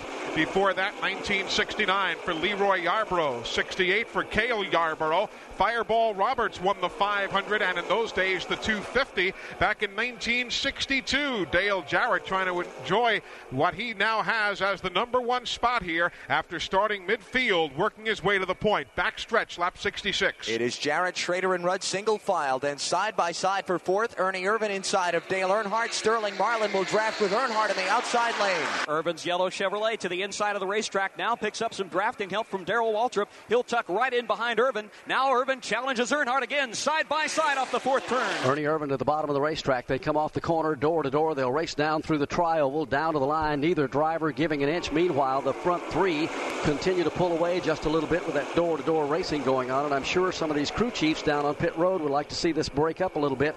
It kind of worries them when they run as close as they are. And then, like an 18 to 20 car draft, as it sweeps back into turn two one more time. Front three cars, single file. The battle still rages on for fourth. Ernie Irvan and Dale Earnhardt. Then it's Darrell Waltrip and Sterling Marlin. They're followed by Terry Labonte and Michael Waltrip. Already halfway down the back straightaway, Earnhardt's going to get about a half a car length up on Irvan. Now Irvan's going to wedge his way in between Earnhardt and the next two cars racing side by side. Earnhardt picks up the fourth position. Ernie Irvan will go fifth. All this side by side scrambling has opened it up for the front three as Dale Jarrett leads off turn four. Old slide, Darrell Waltrip now beginning to get uh, his car right up into the thick of things. Running back around mid pack earlier. He's now a strong seventh, challenging that position with Sterling Marlin. Michael Waltrip there as well as both of those brothers, Michael and Darrell Waltrip, battle side by side back into turn one. Darrell's got the inside line. Michael up high on the banking. That is the first side by side battle. They'll stay that way coming into turn two. But looking up front, here's Schrader making a move. He goes to the inside of Dale Jarrett for the lead. Draws up alongside and makes the pass already down the back straightaway. Schrader, the leader. Jarrett now to second, side by side for third. Earnhardt and Ricky Rudd. Ernie Irvan goes to the outside of Earnhardt now as Rudd grabs third. Irvan runs up to the high side of the racetrack in the battle for fourth, but here comes Dale Earnhardt, his black Chevrolet right down to the bottom of the racetrack. He'll dust off Rudd in the corner and now challenge for second. Tell you what, if you look at that front pack of traffic coming out of turn number four, it is awfully hard to decide who might win this race because everybody so far, except maybe Earnhardt, has proved to be just about as equal as you can get. Now, Dale's fallen back a couple of times to about seventh or eighth position and has worked his way back up. Here he goes for the lead one more time, right down to the bottom of the racetrack. Effortlessly, it looks like, as Earnhardt goes to the inside of the track up alongside Schrader, blows on by him, opens up the lane. Ricky Rudd as well will move by and take up the second spot. Now Schrader will fall back to third with Dale Jarrett fourth and Ernie Irvan fifth. Sixth will be Sterling Marlin, Michael Waltrip seventh, Terry Labonte is eighth, Morgan Shepherd is ninth, and Rick Wilson runs tenth. Now about 15 cars drafting all single file. Here's the battle. It's for fourth. Ernie Irvan will drift up the banking. Now thinks better of it. Tries to tuck back in line, but there's Sterling Marlin for the block on the inside. Those cars scrambling for fifth spot. Ricky Rudd now closing in on the lead after not having won a race since September of last year. He won at Michigan a couple of weeks ago, and now here he is challenging again at Daytona. Rudd following Earnhardt to turn one, while in the garage area, Jimmy Means and Wally Dallenbach both alongside Winston Kelley. Wally, early afternoon for you after a strong run in February. What happened? Yeah, Winston, uh, I like you, but I don't like talking to you as much as we have been lately. Uh, it looks like we uh, we lost the motor there about 20 laps before blue. It started to get a little bit weak, and uh, yeah, we're uh, we gave the best ride we could. Uh, I'll tell you what, the Keystone car was uh, looking good, and I, I'm just I just want to thank Keystone Beer and Planters for hanging in there with us. It's been a real frustrating season, and uh, they've been great. Won't be able to equal that top 10 finish he had here in February. Wally Dallenbach out early this afternoon. Meanwhile, we look at the board, and 70 laps are up on the scoreboard right now. We're coming up on the halfway point here in about another 10 laps. Dale Earnhardt continues to lead Ricky Rudd and Ernie Irvan. Welcome back to the World Center of Racing, where we have seen lead changes aplenty here today in the Pepsi 400. We are 73 laps complete of 160, so within shouting distance of halfway. Dale Earnhardt leads. Ricky Rudd is second. Ernie Irvan third, and Ken Schrader fourth. Those four cars threatening for the moment to pull away by eight or nine car lengths. In fifth spot, they will post Sterling Marlin. Sixth is Michael Waltrip. Morgan Shepherd is seventh. Eighth now is Rick Wilson, ahead of Terry Labonte ninth and Bobby Hillin tenth. All of these cars are on the lead lap. 11th is Jeff Gordon. 12th, Dale Jarrett. 13th spot now is the Greg Sacks car with Darrell Waltrip running 14th and 15th, Ted Musgrave. Battle for the lead in turn three. Ricky Rudd draws up alongside Dale Earnhardt into the corner. The two Chevrolets side by side. Earnhardt go, goes up high on the banking. Rudd down low. Earnhardt maybe by a foot in the corner, but here comes Ricky Rudd to the inside. It's going to take Ricky almost a full lap, if he can do it, to grab the lead away from Dale Earnhardt. That moved for the lead started over in turn number two when Dale went a little bit high. Ricky got alongside and chased him all the way back to the line, but Earnhardt will lead him by half a car length. Ricky will not get the lead. He settles back in single file. They're back in turn one. And that's the way they'll go single file into turn one. It's Rudd right behind Earnhardt. Then Ernie Irvan rides along in third. Ken Schrader in fourth. He has thoughts about making his own move down to the inside of Ernie Irvan. He'll quickly, though, get back in line in single file. And Morgan Shepherd on the move in the sixth position drops down to the inside of Michael Waltrip trying to grab that sixth spot away. He's going to take Terry Labonte with him as they work to the inside. Rick Wilson teams up with Waltrip on the outside, and Shepherd will grab six and three. Michael Waltrip's yellow Pontiac slides up the banking. A little drafting help there from Rick Wilson. Now the challenge for Shepherd on the inside. There's Terry Labonte off the fourth corner. Meanwhile, at the front of the field, Earnhardt just can't keep the car on the low side of the racetrack. With all the drafting help now settling in behind Rudd. Rudd by inches will lead lap number 76. So give the lead to Ricky Rudd as he works back into turn number one with about 18 cars trailing him and Earnhardt to the outside. Earnhardt uses the outside line to really rev it up, drive in deep. He'll take the lead again. Now Ernie Irvan drops back. Maybe a problem for Ernie Irvan. Two cars get by. Three, four cars go by Ernie Irvan. Ernie Irvan got sandwiched as Sterling Marlin went to his inside, or make that Terry Labonte went to his inside, and Ken Schrader went to his outside. Marlin, Morgan Shepherd get by. Here comes Michael Waltrip up alongside Irvan. And battle also for third as Sterling Marlin looks to the inside of Ken Schrader through the corner. There's Morgan Shepherd sliding up the banking, and Michael Waltrip in the yellow Pontiac challenges Labonte on the inside. Michael Waltrip really slicing his way up through the field, has a good strong run going here this afternoon as he picks off a couple of more positions as Ernie Irvan slides all the way back to the side of him right now. And it looked like Ernie Irvan, Joe Moore, the car might have almost turned sideways, and that's one reason he might have come out of the throttle over there. Doesn't appear to be any mechanical problem. Yeah, he fell back suddenly. He was right up there in the thick of things, and suddenly got squeezed in between two other cars. They made a sandwich out of him coming off turn number two. Got out of the throttle for a moment. We thought maybe a mechanical problem, but I believe he just got in a bad draft here off turn two. Down the back straightaway, it's Earnhardt, Rudd, and Schrader single file, and a car length gap to Sterling Marlin and Morgan Shepherd. Then two back to Terry Labonte, Ernie Irvan, and Michael and Darrell Waltrip. Battle for fourth as Sterling Marlin looks to the top of the banking now. Sterling Marlin to the inside. Morgan Shepherd trying to make the move there. Now Marlin will challenge Schrader for third off the fourth corner. Those cars come out of the turn, but it's still Schrader holding the spot. We gave you the top 15 runners a short while ago. 16th is Dale Jarrett. Rick Masters 17th. 18th spot at this point. They'll post Brett Bodine. 19th is Harry Gant. 20th is the Phenolube car that here today is being driven by Bobby Hamilton. And 21st is Rusty Wallace, 22nd Jeff Purvis, and 23rd is Derek Cope. One lap down, 24th Bill Elliott, 25th is Dave Marcis, 26th Dick Trickle. PJ Jones runs in 27th with 28th now being Phil Parsons. Also a lap down in 29th is Kenny Wallace, and running in one lap down as well, Loy Allen. He is in 30th. 31st spot is Richie Petty. Then back to two laps down for Kyle Petty. He's in 32nd. 33rd is Davey Allison. He's five laps down. Everybody else in the garage area, with the exception of Geoff Bodine, who has just brought the family circle or family channel Ford back onto the racetrack. Many, many laps down after a lap one crash by the original driver today, Jimmy Hensley. Well, there's been a couple of times that Dale Earnhardt has gone all the way back to about seventh position, but every time he's been able to work his way right back to the front of the, the uh, pack. Now, in the early going here this afternoon, Dale's car was running right at the bottom of the racetrack, and he's told me, like he has for the last four or five races here at Daytona, his strong suit is being able to make the car handle. Can you do it this time? I can do it all day long if nobody messes with me.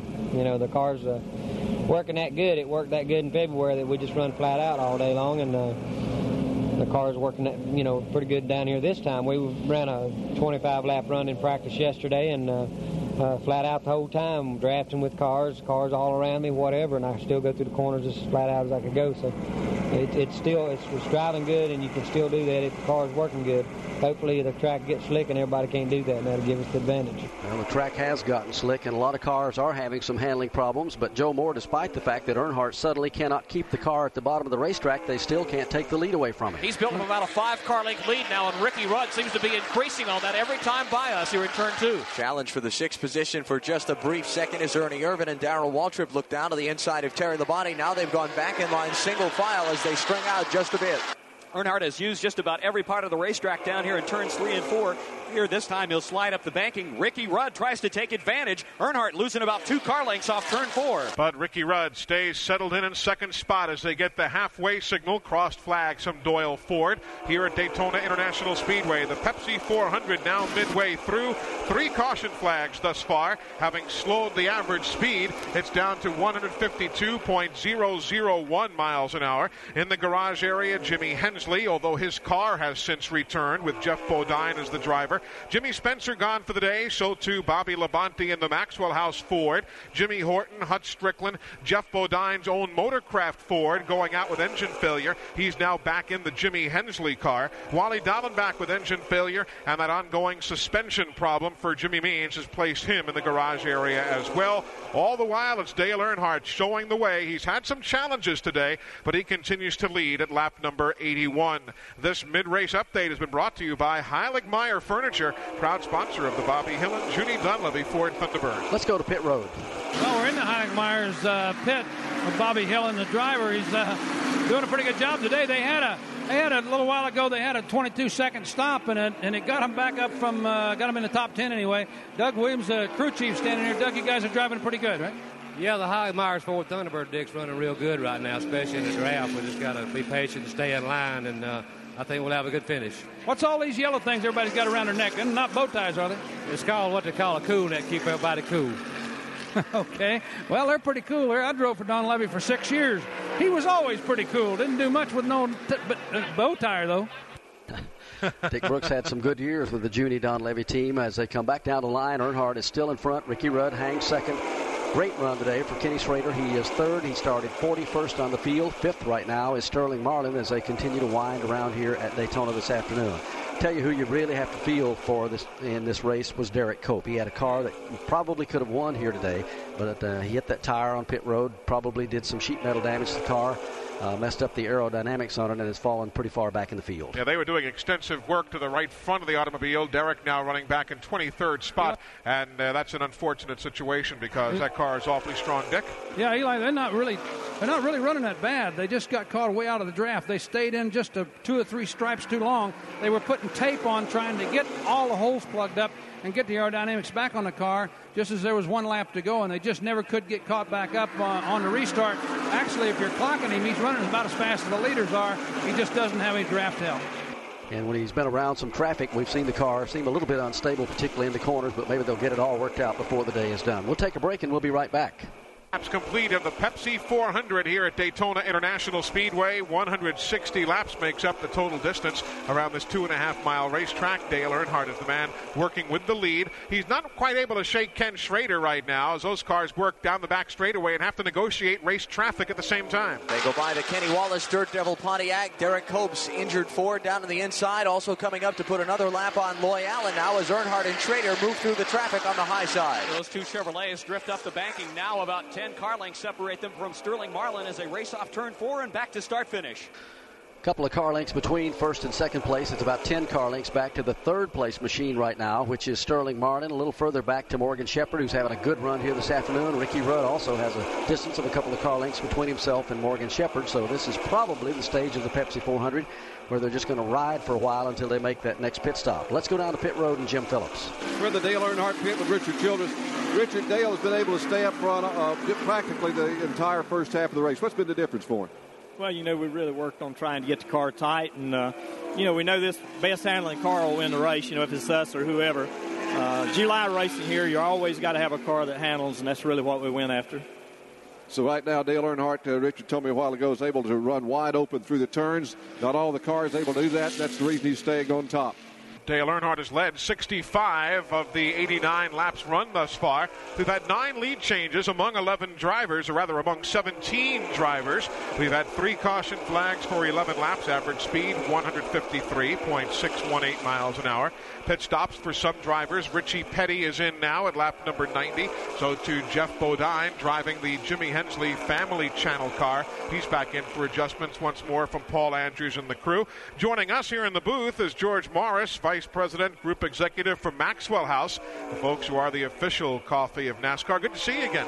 Thanks, Eli. It's a real pleasure to be here. Sorry things didn't work uh, for Bobby today. Kind of got uh, caught up there early, but he's been representing you, the company, awfully well. He really has. And, you know, the last several races we've been running up hard, running up front. We've been running hard and we haven't been there at the end. But uh, we're, we're making progress, and we're gonna we're gonna break through as the season moves on. You know, one thing that uh, you folks announced the other day, which I thought was awfully nice, kind of like what the folks at uh, Gatorade did, taking their program to the grassroots of NASCAR racing. Maxwell House is going to be honoring the NASCAR Real Heroes, as you're calling them, with awards going to about 100 individuals throughout the Winston Racing Series that's good exposure, taking it down to the folks who go racing on their local NASCAR bull rings on Friday nights and Saturday nights and so on. Well, we want to reach the millions of fans out there, and there are a few things in this country more American than Winston Cup NASCAR racing and Maxwell House coffee.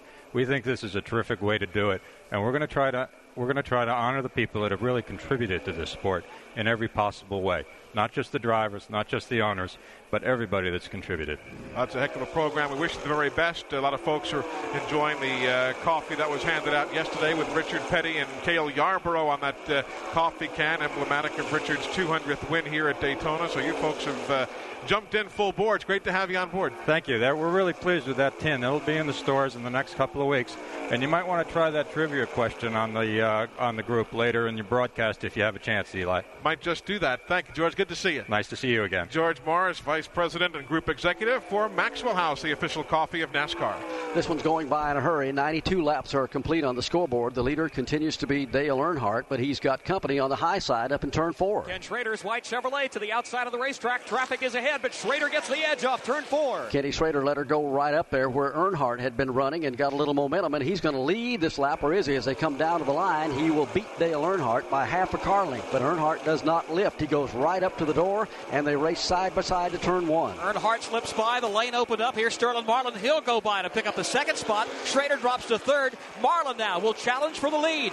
He's down on the inside line, directly ahead the Phil Parsons car, but they are dead even for the lead off turn two. Onto the back straightaway. Parsons tucks his car down to the inside line, but that drafting help that Earnhardt was able to pick up off of Parsons was able to keep him alongside. He's able to pin Sterling Marlin behind the lap traffic in three. Sterling Marlin's Ford tries to drift up the banking, but there's Ken Schrader to the outside. Nowhere for Marlin to go. He has to stay in the middle of the racetrack. He'll tuck in in front of Morgan Shepherd and behind Ken Schrader in third. But I don't think anybody would be surprised if Sterling Marlin won here today. We've seen that car getting continually better over the last number of weeks, Sterling. We've had a good car all year. We just hadn't shown it. Uh, we've had some uh, you know mechanical failure and had to stop work on the car during the race, and it didn't show what we could do. And uh, you know, as of late, we've come on. The cars have run all day and, and had some good runs, and uh, got a new car here, and it's running good. So uh, uh, I think it's just a win just around the corner for us. Sterling running in third spot right now, but it's tough when you got a couple of guys ahead of you, Barney, who have equally as uh, impressive cars and also can use the traffic the way Earnhardt and Schrader can. Yeah, he's got his work cut out for him if he wins here. But as uh, he said on the tape there, the last couple of weeks, well, actually all season long, every week, every racetrack we go to, that car seems to run a little bit better each week.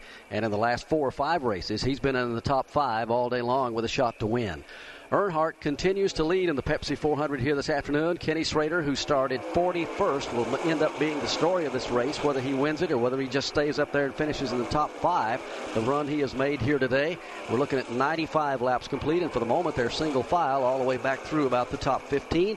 And it'll give us a quick minute to talk to Jim Johnston, the chairman and chief executive officer of the R.J. Reynolds Tobacco Company.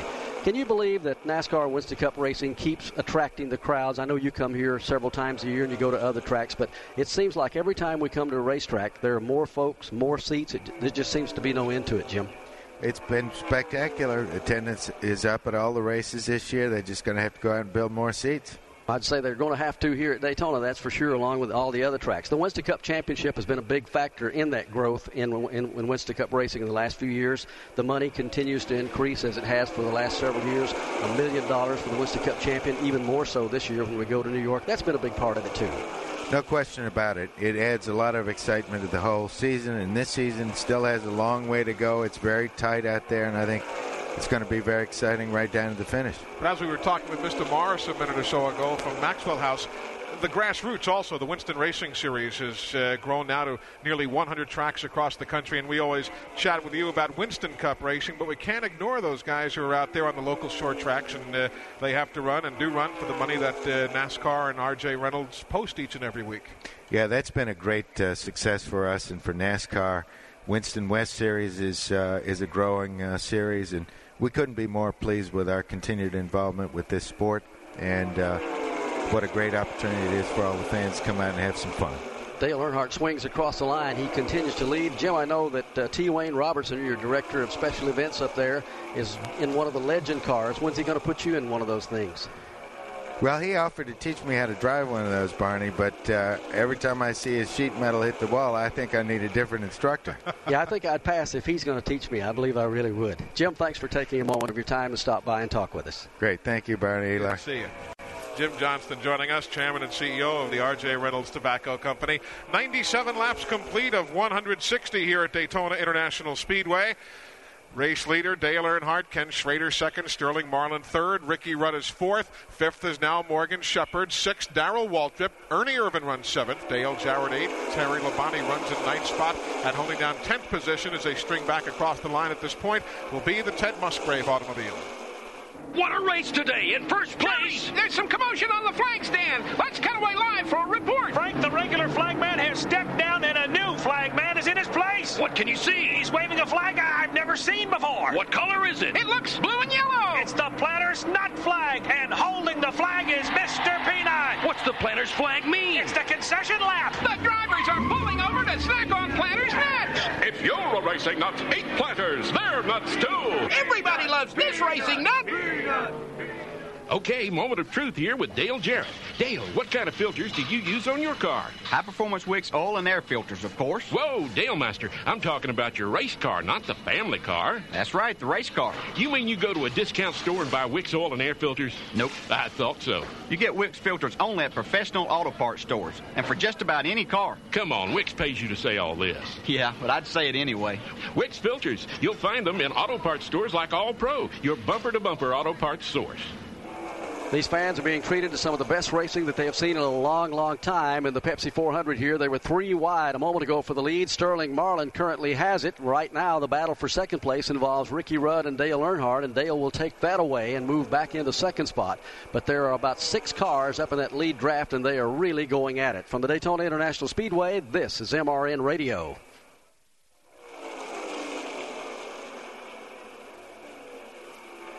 Just 59 laps remain. We say just 59 because they go by in a hurry here at Daytona. Sterling Marlin, now that he has broken free of traffic, is pulled away by about a second from a good second place battle. Ricky Rudd and Dale Earnhardt swapping spots on the backstretch. Ricky Rudd has it for now. He's just slid up in front of Earnhardt. Ernie Irvan will run now in fourth with Darrell Waltrip fifth and Ken Schrader sixth. They're three wide for seventh.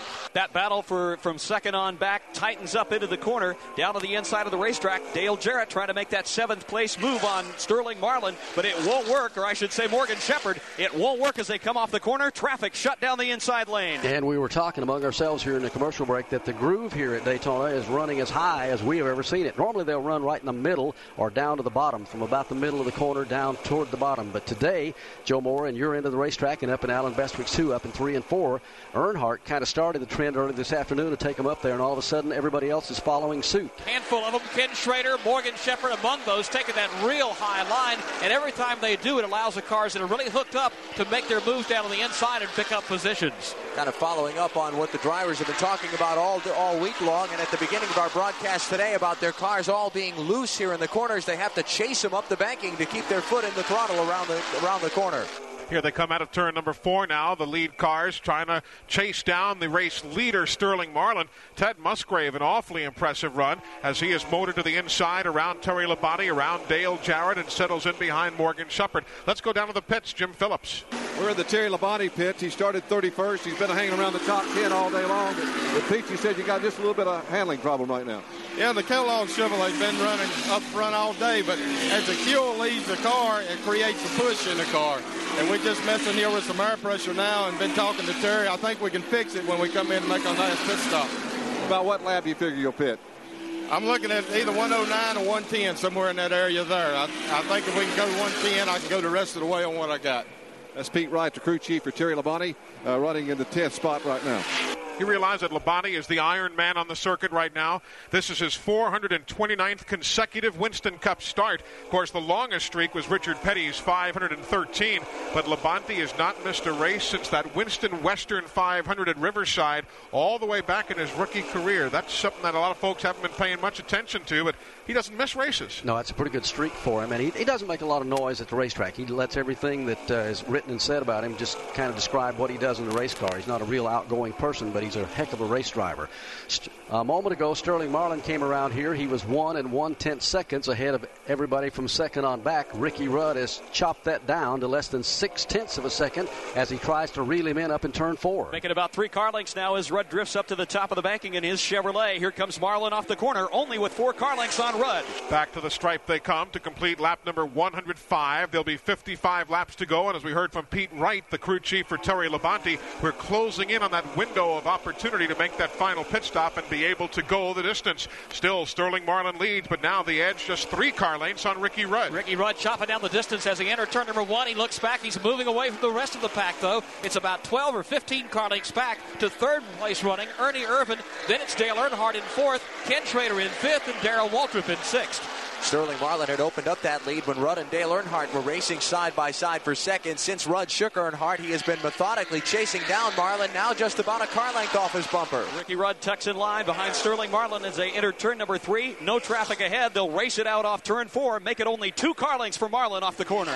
Sterling Marlin continues to lead, but for how long? As Ricky Rudd gains a little bit every time around. He's cut it down to just about a car length and a half now at the start finish line as they work back into turn number one. Meanwhile, Ernie Irvan, who rides third, Dale Earnhardt fourth, and Kenny Schrader fifth. They're beginning to close in on the front two also. They're back in turn one. Side Chevrolet closing in once again on Sterling Marlin. Ricky Rudd trying to put a Chevrolet back in front of this pack. He's within a car length. Took a shot at him, looking to the inside. He'll fall back in line in single file. Meanwhile, Earnhardt sees a challenge from Ken Schrader. This should be for the fourth spot, but Schrader will have to fall back in line into the fifth position. Earnhardt hangs on to fourth for now. Then Darrell Waltrip running behind Schrader. Now Earnhardt's going to look to the outside of Ernie Irvan, a bid for third. Side by side as they enter turn number three. Earnhardt slides up the banking. Ernie Irvan sticks it right down to the bottom of the racetrack. The two Chevrolets still side by side for third. Earnhardt climbing the banking using every inch of that 31 degrees right there. He'll come back down right in behind Ernie Irvan this time by. At the stripe, a couple three car lanes for Sterling Marlin and a brand new car on Ricky Rudd now running in the second spot as we go to pit road. And we're in the Ricky Rudd pit with Gary Dehart, the crew chief. Gary, you're right behind the leader. Can you get by him? Uh, yeah, I think we could, but we're just trying to save the car right now. I believe we're all right. Uh, really, the biggest thing we got to concern about right now is the tires. We're going to do two or four. We're not really sure right yet, but we're getting ready to pit, so we better make our mind up. How about the gas situation? You think you make it on one more stop? Okay, we okay on gas. That's Gary Dehart, the crew chief for Ricky Rudd. And Dick Brooks, who's been up and down pit road, and many of the top runners up in the front 10, at least this afternoon. Dick, are, have most of them really figured this fuel deal down to a science, assuming this race stays green and the fuel is going to be the factor as far as making that last pit stop and how far or how far you can't go. Well, I'm sure they have. Uh, I'm in the in the Sterling Marlin pit with Ken Wilson. Ken, you guys keep pacing back and forth, trying to get far enough to uh, be able to just make it on one more stop. You going to be able to make it? Yeah, we should be able to make it. We're going to pit on lap 110 to be 50 laps to go when we'll be just running 51, so we should be all right on the gas. I see them standing around with starting fluid and everything just in case something happens, right? Yeah, just always be ready for everything. Okay, they're walking around with uh, pacing up and down pit row, and they're getting ready to come in just in a couple laps, and uh, they're pacing up and down pit row with starting fluid cans in their hands and everything else, ready to go. They don't leave anything to chance in this business because you can't. 108 laps complete, 160 will make up the Pepsi 400. We'll take a break and we'll be back. Hi, I'm Kenny Wallace, driver of the number 40 car. As a NASCAR driver, I really appreciate a well engineered machine that can go the distance. That's why I'm proud to have Dirt Devil as my sponsor. There's a Dirt Devil vacuum for every cleaning need, and each one, from the hand vac to the upright, is powerful, lightweight, and best in its class. So when you're looking for a vacuum, get yourself a Dirt Devil and drive home a winner. Why not call the nice folks at 1 800 321 1134 and ask for the Dirt Devil retailer nearest you? When Darrell Waltrip's at work, a tire problem could ruin his day. Like you, I need the right tires at the right price. At Western Auto, we guarantee it. Western Auto's wide assortment of name brand tires are at unbeatable low prices every day.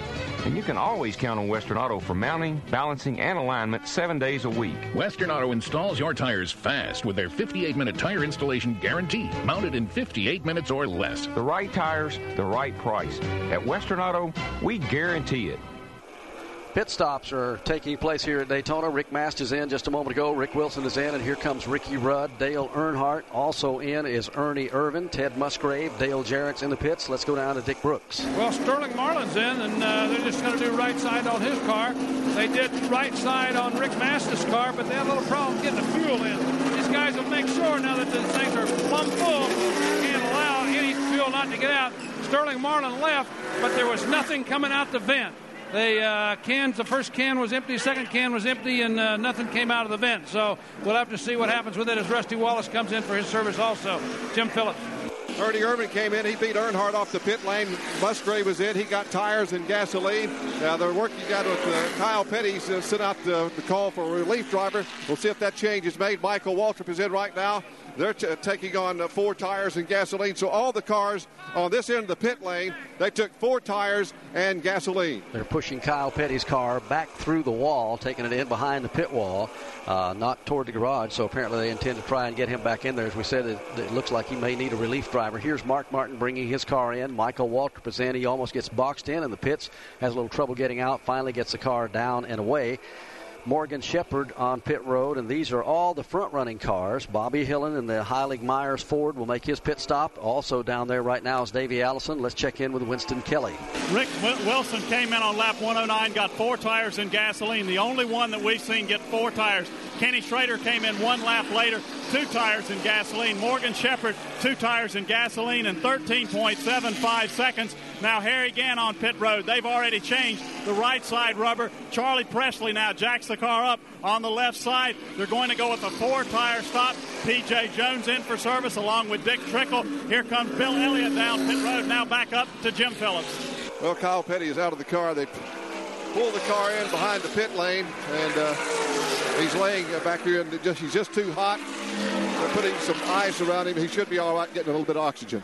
Now you got to remember that the heat here in Daytona, I think Eli might have touched on it when we first came on the air this afternoon, that this is truly the first race that they have run all year long where the heat factor was going to be up there, temperature in the high 80s or even up near 90 degrees all day, even though it's 400 miles. This is the first real test that they're going to get in there of uh, kind of surviving the heat all day long. Here's Derek Cope bringing his car in. Dick Trickle will pit from the Daytona International Speedway. This is MRN Radio. Today's Pepsi 400 on MRN Radio is sponsored by Maxwell House Coffee, the official coffee of NASCAR. By Gatorade Sports Drink for that deep down body thirst. By Performax from Pennzoil, the new synthetic motor oil that works like liquid ball bearings. Protects your engine to the max. By Dirt Devil Vacuum Cleaners from Royal, the power of an upright in the palm of your hand and by Gumout, quality automotive products providing solutions to engine problems. With green flag pit stops having concluded for all now, it's back around to Sterling Marlin as the race leader, nose to tail, with the second place running Ricky Rudd. Those cars having just swept around Harry Gant on the racetrack here at lap number 114. Jimmy Spencer gone for the day, so is Bobby Labonte, Jimmy Horton, Hut Stricklin, Geoff Bodine's car, Wally Dallenbach, and Jimmy Means. Those cars gone for the day. Average speed at this point 159.386 miles an hour in a Pepsi 400 that has been slowed three times by caution. The only three cars after that round of pit stop that are going to be able to stay real close together will be the front three. Everybody else has dropped back a little bit. Uh, Ricky Rudd is behind Sterling Marlin by just about a half a car length. It's a little less than a second back to Kenny Schrader, the third place car, and that's the way they run in the middle of the backstretch. We'll pause 10 seconds on MRN radio for station identification. Sterling Marlin, who's been looking for that first win for a lot of years, in good shape to do it here this afternoon. They have made the final pit stop, assuming everybody can go the distance here. Ricky Rudd has other thoughts, however. Kenny Schrader trying to reel in the front two to make it a three way battle. But if this race stays green, Morgan Shepherd, the fourth place car, is going to be pretty far back there as he continues to try and close in. And it's a good ways back to Dale Earnhardt, Ernie Irvan, and Dale Jarrett. They got a long ways to go, Joe Moore, before they catch the front two. Earnhardt's trying to get that pack hooked up and use that outside lane and try to track down the front runners, but he's taking a totally different line as he has been for about the last 30 laps. Earnhardt going way high up in turns one and two, while Irvan and Jarrett take lower moves. Those cars now all running nose to tail down the back straightaway. Ted Musgrave is only a couple of car lengths off Dale Jarrett's back bumper, trying to close up and make that a five-way race. Earnhardt's beginning to shake Ernie Irvan Chevrolet, however, as they enter the corner, but here comes Irvan back to the inside. This time, Earnhardt able to stick it right down to the inside of the racetrack in turn four. So those two Chevrolets battling against one another. Morgan Shepherd just ahead of them. Those three cars are now eight seconds behind the race leader Sterling Marlin, who has just put a lap on both Harry Gant and Michael Waltrip. Barney mentioned to you that it's been a while since Sterling Marlin has been searching for that first win. 263 races. This is his 263rd Winston Cup race, still in search of that first victory. But one thing, as much as things change, some things stay the same here in Daytona Beach, and that is that the mayor of this fine community is still Larry Kelly, who has been mayor. Heck, I think uh, wasn't Eisenhower in the White House the first time you were elected, or what? Not quite that long. Uh, finished 19 years as mayor this year, and uh, three years in the commission for a total of 22 years. But I'll tell you what, the, every year it gets better here at this racetrack. It's a little warm today, but Eli, I look out that crowd, and I don't know about you. Uh, like I said, I think it was the 20th year that I gave the welcome here today, and uh, uh, that crowd looks excellent. It's just a great race. You folks really turn out for the race fans when they come down here. I'm talking about the whole community. There's not not only is there things to do at the racetrack, but there's always something over in Daytona Beach or all around the area. Oh, absolutely. Uh, I think the people of Daytona Beach absolutely uh, love the race fans. Uh, as I said today in my welcome, uh, you know, I know of no other sport where race drivers uh, absolutely go out and give so much to the community. Uh, their involvement and sponsoring the many charities that make Volusia County and Daytona Beach uh, go uh, is absolutely appreciated by the people here. It's uh, it's just great to have the International Speedway in Daytona Beach. Matter of fact, I look uh, forward to a week from now uh, being up in the Pocono race in the Poconos. Uh, Rose and Dr. Joe Mattioli are good friends of mine, and uh, I really love racing, so it's uh, it's great. Well, you like myself, I know I used to do the public address announcing here, did a lot of the pre-race shows for probably 20 years or so, and I introduced you many, many times down there. And I, I, once in a while, I let my mind wander about different things in this business over the years. How many different dignitaries and people and whatever presidents and everything else have been to this race over the years, from King Hussein. Uh, it's amazing how many folks have been to Daytona and who has been here. Absolutely. You know, uh, we've had. Uh, I remember when Jimmy Carter was running for president. We've had President Bush. We've had President Reagan. Uh, uh, it, it's uh, you know, someone said I think way way back. I think it was Reverend Hal Marchman. you know, what he said about the races, he said it was a redneck heaven, the racetrack. But let me tell you something. Uh, I really believe, as mayor of this city, this is corporate America. Uh, when you look out at those race uh, fans, and uh, and the other thing about the race fans, they are really what I call the true Americans of, well, Mr. Mayor, it's great to have you here as always. And uh, how many? Before I let you go, how many more terms, or uh, have you uh, decided to finally hang it up and uh, and kick back and watch somebody else do it? Well, Mayor Kane was down there today. The guy I replaced when he resigned, uh, and uh, he said that I talked a little bit longer in my welcome today, and he thought another 20 years I could be as good as him. Sounds good enough. Mayor Larry Kelly of Daytona Beach, great to have you with us here today. 120 laps are on the board. That'll give us 40 more to go, and it'll all be over here at Daytona. And caution is coming onto the speedway. Caution is coming onto the racetrack, and this is going to put the field right back together. All the strategy a moment ago looked like there might be three cars right up there to shoot it out. All of a sudden, this has changed everything. We'll take a quick minute to remind you that later on in our broadcast, Western Auto, the official auto parts and service store of NASCAR, will be selecting the Mechanic of the Race Award. The top NASCAR mechanic receives $1,000 from Western Auto. The current point standings after the Miller 400. Andy Petree leads. He's Dale Earnhardt's crew chief. Second is Tony Glover, crew chief of the Ernie Irvan car. And third is Ken Howes, who is crew chief on Kenny Schrader's Kodiak Chevrolet.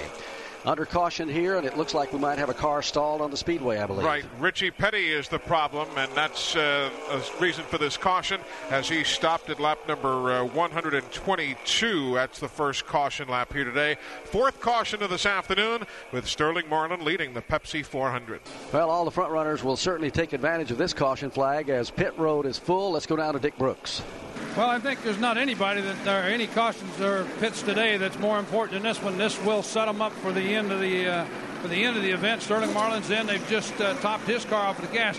Now he did have a problem earlier. They did not get it full. Uh, nothing run out the vent. As uh, Kenny Schrader goes by, he's uh, got his car serviced up. Rick Mast is in there changing right side tires on his car and fueling it up.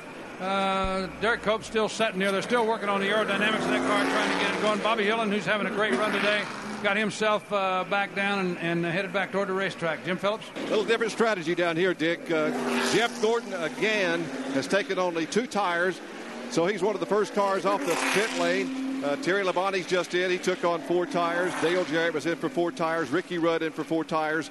Dale Earnhardt was in for four tires. So was Ernie Irvan in for four tires. So this end of pit road, all the strategy the same except for Jeff Gordon. He took only two tires. Now up to Winston Kelley. Four tires and gasoline for the runners on this end of pit road on lead the lead lap. Kenny Schrader, Rick Wilson, and Morgan Shepherd all getting four tires and gasoline. An injury to one of the crew members on the Morgan Shepherd car, Terry Hall, the jackman, injured his finger earlier in the day. for a replacement from the Geoff Bodine team, his jackman jacking that car didn't seem to cost them any time with a replacement crew member there. All these drivers getting four tires and gasoline. Well, the stage is set for a real shootout. A moment ago, it looked like it might be three, no more than four cars up there dicing for that checkered flag when it comes down to lap 160. Now, all of a sudden, there's what, about 16 cars still on the lead lap, maybe a few more than that. Uh, looks right, like. they'll post 19 cars now on the lead lap. So 19 cars have a shot at it. From the Daytona International Speedway, this is MRN Radio. At Daytona International Speedway, lap 123, working the fourth caution flag of the day. At lap number 122, all of the lead cars came down pit road, with the exception of Mark Martin. He stayed out on the racetrack, so he's now being posted as the leader in the Pepsi 400. He assumed the lead at lap 123 ahead of Ernie Irvan, Jeff Gordon, Ted Musgrave, and others who have already made their pit stops. Don't forget, tomorrow we will be joining you from Milwaukee, Wisconsin. It's our first visit since 1985 to the Milwaukee Mile, where the NASCAR Busch Series will be in action. It's the Havoline 250 tomorrow, 1 o'clock Central, 2 o'clock Eastern Time, will be the broadcast here on MRN Radio. And by the way, today in Milwaukee, the NASCAR Winston All Pro Series, they'll be running in about four hours from now. So those of you folks listening up, possibly in uh, WAUK and Waukesha or anywhere up there throughout the Wisconsin area, the NASCAR Winston All Pro Series, 4 o'clock Central Time this afternoon at the Milwaukee Mile. Also upcoming on the NASCAR Winston Cup Series next week, we'll be with you from the New Hampshire International Speedway. First time for the Winston Cup Series there at the track that the Bahres built on the site of the old Bryar Motorsports Park. The Slick 50 300 next Sunday. Then on July the 18th, the Miller 500 back up at Pocono International Raceway. July 25th will be in Talladega, Alabama for the Die Hard 500. On August 8th, the Budweiser at the Glen in Watkins Glen, New York will be in Brooklyn, Michigan for the August 15th running of the Champion Sparkplug 400. Under the Lights, Bristol, Tennessee, hosting the Budweiser 500 August 28th. And the ticket office open for you at the Darlington Raceway in South Carolina. The September 5th running of the Mountain Dew Southern 500. All of those ticket offices are open now for you to make your plans for the races here down the stretch run of the 1993 season. And there are going to be a lot of candidates for the Goody's Headache Award a little bit later this afternoon. The members of the media in attendance for today's Pepsi 400 will vote the Goody's Headache Award to the driver who suffers the biggest headache during this race. The winner receives $1,000 and a sample of Goody's headache powder and tablets to help cure their headache. Going to be a lot of candidates for that. And could be even more before this one is over. They're getting set to go back to green. One more lap around. Davey Allison makes a late pit stop, just tops off the fuel tank, and they take a look at him and send him back onto the racetrack. Not been a real good day for Davey here. He's had to, had some problems in the early going, going to have to play catch up. But for the guys up front, the situation, Allen Bestwick, we understand that Mark Martin did not pit. And a lot of times when you don't pit and those other guys do and take on tires, could be a big factor, but it might not. He's taking a heck of a gamble. Well, the question is, is he going to be able to hold off Ernie Irvan and Jeff Gordon and the others who are behind him? If Martin can get through the first four, four or five laps and not lose an awful lot of ground, then he might still be able to stay in the hunt. But for now, he is going to be at somewhat of a disadvantage as they get ready to go racing. So Mark Martin electing to stay on the racetrack. Let's quickly get an update from pit road. We're at the Ernie Irvan pit, and uh, we speculated that he only took two tires uh, that last time. So we'll ask his crew chief why that kind of strategy. But he's talking to Ernie right now to get him the start. So we'll not bother uh, crew chief Tony Glover. But he did take two tires, and uh, Jeff Gordon on this end two tires. The rest took four tires. Pontiac pace car brings them out of turn number four, getting ready to duck onto pit road, and we're ready to settle the Pepsi 400. 125 laps will be when the green flag comes back out. Here they come down to the line. Mark Martin is the leader. He punches the throttle when the green goes up in the air. Gets a pretty good start. He'll pull away by a car length or so on Ernie Irvan, but Irvan stays in the throttle, goes after him, and now they're going to get two and three wide a little bit further back in the pack as they hit turn one. Faster cars trying to get by some of the cars that started on the inside line. The cars that are a lap down up front, though, a breakaway from Mark Martin, Ernie Irvan, Jeff Gordon, and Ted Musgrave. They've got about five car lengths on the next car in line. Sterling Marlin, he rides fifth with Ricky Rudd in sixth. And a big log jam of traffic from there on back as some of the leaders try and work their way clear and free of lap traffic. It's Martin, Irvan, Gordon, two car lengths to Musgrave, one car length to Sterling Marlin. He and Ricky Rudd come charging up on Musgrave's outside. Ford shows the way into turn number three. Now up to the top of the banking goes Sterling Marlin. This will be the battle for the fourth position. Ted Musgrave on the inside, Marlin on the outside. Musgrave over the last number of weeks has really come on as the cars shuffle in and around behind him. They're going to leave Musgrave out to dry.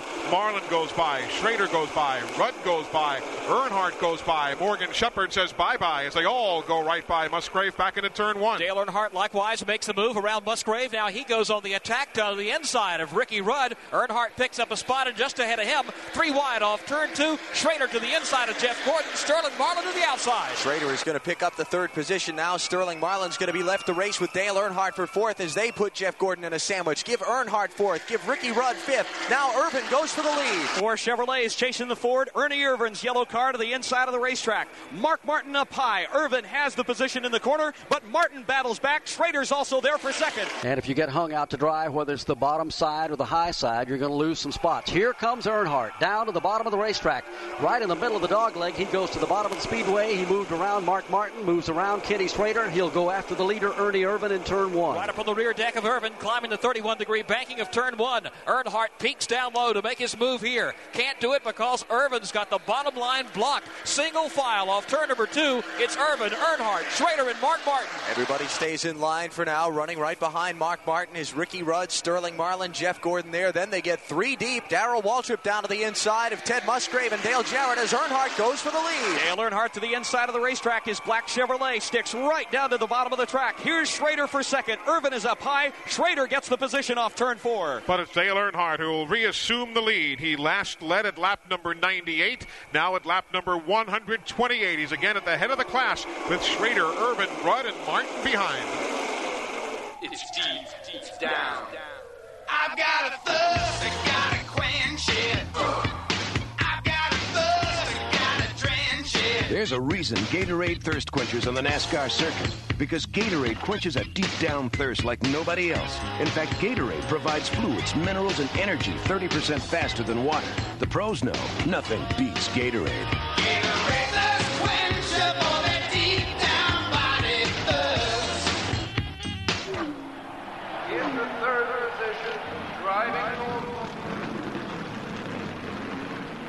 Among the top 20 drivers on the NASCAR Winston Cup circuit, there are five different makes of cars, but only one brand of gasoline.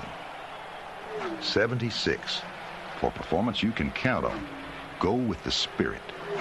The Spirit of 76. Back at the Daytona International Speedway, 129 laps are on the board. When they come back, we'll have 30 to go. There's chasing Dale Earnhardt. Kenny Schrader rides second. Ernie Irvan is third. Ricky Rudd is fourth from the Daytona International Speedway. This is MRN Radio.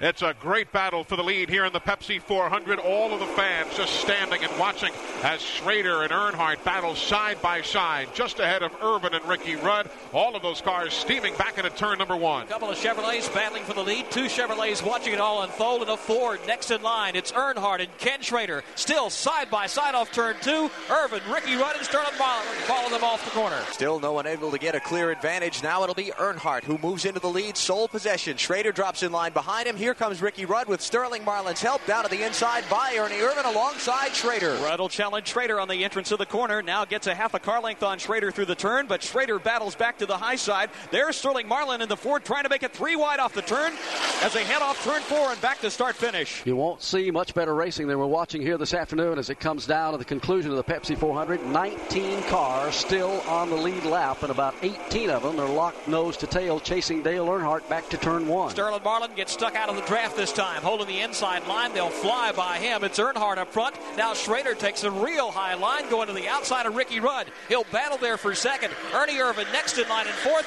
Now Marlin finally falls in line behind Irvan. All those cars racing for second on back. Better not let Dale Earnhardt get away. He's opened up seven, eight car lengths now as they go three wide for third. Marlin inside of Rudd, inside of Irvan into the corner. Sterling Marlin to the inside of the racetrack. Ken Schrader is there to provide the block in second, but Marlin has third. The battle is for fourth. Ricky Rudd on the inside of Ernie Irvan. Meanwhile, Mark Martin has backslid to 10th spot after not making a tire stop a short while ago, Jim Phillips. We're in his pit with Steve Hmiel as the cars go by. Steve, the last time you didn't take on any tires, has it hurt you? Oh, well, we haven't been real good all day. The car's been real tight. We wanted to stay out and get our five points. Really didn't think we could improve on them. We only had 10 lap tires on. We knew we were going to fade back. Right now, we're just hoping we missed the wreck. That's Steve Hmiel. Uh, report on Kyle Petty. They brought uh, a golf cart down and picked up Kyle Petty, took him uh, over to the infield care center. Some of the panels, when he got uh, tagged to the side, were opened on the car, let some of the fumes from the exhaust pipe come up in there, and that uh, it was not heat exhaustion. The fumes got to Kyle, and he had to get out of the car, but he's all right. Uh, talked to his wife, said he's fine, just overcome by the fumes, and they could not find anyone to replace him to drive his car. So the two Petties that were entered in the event, both Kyle and Richie Petty, now in the garage area. So to Jimmy Means, Wally Dallenbach, Geoff Bodine, Hut Stricklin, Jimmy Horton, Bobby Labonte, Jimmy Spencer. Jimmy Hensley retired his car early, though Geoff Bodine has brought it back to run it here in the latter stages of the day. All of that in and around the four caution periods and the umpteen number of lead changes. It's been a good, solid event today. The fans, as we say, standing and watching. But we've got caution now being thrown on the speedway caution for debris here in the trioval as a couple of cars came by and tagged off one another, and a piece of debris comes off a car right here in the trioval. So this is going to be caution flag number five at lap number 134. This mid race update brought to you by Planters Nuts. Eat Planters. Everybody loves a racing nut, as Dale Earnhardt will now lead the 85th lap of the day for him, assuring him of a five point bonus for the most proficient lap leader of the day. And caution for debris here in the trioval, lap number 134. Well, now this is going to cause some of those crew chiefs to get gray hair a little bit quicker down there. Dick Brooks having to make the decision. Of course, if a couple of the front cars come in, more than likely everybody will. But uh, somebody's got to make that decision first. Well, if the car wasn't working right for somebody like uh, maybe Mark Martin, for instance, uh, they can decide that they want to come in and make a change on it. They're not going to do any better. Uh, unless they do, and uh, and if they do make a change, they might do some better. So they're going to have to make that decision. The cars that are running really close, right in the front, uh, maybe third, fourth, or fifth, and the guy struggling to keep up is going to have to make a decision whether they come in and lose track position or not. If the people, if the lead cars come in, then they probably need to too. Uh, if it don't, then uh, then maybe they need to just hang in the position they're in. So this is the reason that racing's gone from uh, everybody running up and down the road in a pickup truck to these guys riding around in jet airplanes making these decisions. Pace car takes them over to turn number three. I'd hate to have to make some of the calls that they do down on pit road now, that's for sure. Earnhardt is the leader, and he will probably decide one way or the other if he goes on pit road. Very likely, at least the top 10 or 12 will go right in behind him to uh, do more or less what he does. If he takes on two tires, they'll probably take on two. If he takes on four, they'll probably take on four. So at lap number 136, we'll wait and see how the strategies play out here in this fifth caution flag of the day. We have seen a number of good runs from a number of different teams. Kenny Schrader, if you're just joining us, starting 41st with a provisional starting spot, and not a soul will duck down pit road. Elmo Langley's going to keep him up. Here comes Morgan Shepherd. He'll make a pit stop. The uh, Citgo Ford of the Wood Brothers is running in 13th spot among the 19 men on lead lap. So Morgan figures it's probably worth it putting on fresh rubber here, even if you do end up losing five or six positions. Let's go to pit road. Now, the story there is after 22 laps, the first two times they pitted, the car started to push. Eddie Wood said, We'd love to have a caution flag with about 20 laps to go. They're right at 24 laps, so Eddie Wood, the rest of the Wood brothers getting their wish. They're changing four tires, filling it up with Unocal gasoline, and the Citgo Ford returning to the racetrack. Brett Bodine is on pit road. Rick Mast is on pit road. Jim Phillips. Greg Sacks is also in Barney. He takes on uh, four tires, and they also bumped up the spoiler, uh, rear spoiler on his car, so evidently he's running a little bit loose. Uh, tires for Mast and uh, Bodine, and they're back on the speedway right now. So at lap 136, working this fifth caution period of the day. Don't forget, coming up this Tuesday evening, we'll open up the phone lines to you toll free for NASCAR Live at 7 o'clock Eastern Time as we close in on our 500th broadcast of NASCAR Live. And we've got a contest that we'd love for you folks to be part of. We're calling it the NASCAR Live 500 Sweepstakes.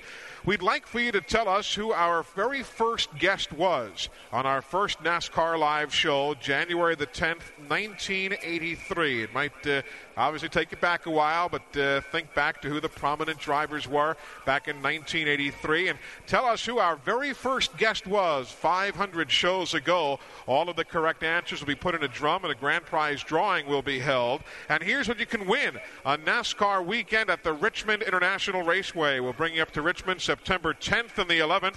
We've got two tickets to the Autolite Platinum 250. That's the NASCAR Busch Series race on the 10th of September. We've got two tickets to the Miller 400 Saturday night, the 11th of September. We'll have two pre race passes for you for the Miller 400 so you can get down to pit road and meet all the drivers. We'll give you airfare. We've got a two night stay for you at Richmond's Hotel Jefferson, dinner at the Tobacco Company restaurant in the historic Slip area. We'll also bring you on up to the MRN broadcast booth prior to the broadcast of the Autolite Platinum 250 to say hello. If you'd like to enter, just send your entry to MRN Radio, care of our NASCAR Live 500 sweepstakes. Post Office Box 2888, Daytona Beach, Florida. And the zip code is 32115. Again, we want you to tell us who our very first guest was 500 shows ago, January the 10th, 1983. I bet you don't even remember. I had to look it up. You know, we were we were talking in the office the other day, and I said, you know, that would be a great question. And I thought it was one particular fella, and it turned out it was the second show because I remember that one because I cut the man off about 16 times. We had I was still learning how to work the uh, the telephone interface unit there, and our particular guest on the second show was very patient. Every time I put a caller on the air, I disconnected him, and it happened like 16 times. But that was our second show. Our first one, think about it, back to 1983. We'll take a break and we'll be back to Daytona. What does it take to be a mountain man? Man, do you need a big horse? Do you need a deep tan? Do you have to rope cattle? Do you have to herd steer? Well, the simple truth is you just gotta have the beer. Busch beer and easy drinking Busch Light. Have you got what it takes to be a mountain man? What does it take to live a mountain man's life? Get smooth Busch beer, is a drinking Busch Light. Busch and Busch Light. Anheuser-Busch, St. Louis, Missouri. The folks at Heilig-Meyers Furniture are branching out. In addition to all your favorite furniture, we now sell Winston Cup apparel in all of our nearly 450 stores and for considerably less than it costs at the track. So come to Heilig-Meyers. We can furnish your living room, dining room, bedroom, family room, and for you Winston Cup fans, why, we can even furnish your closet.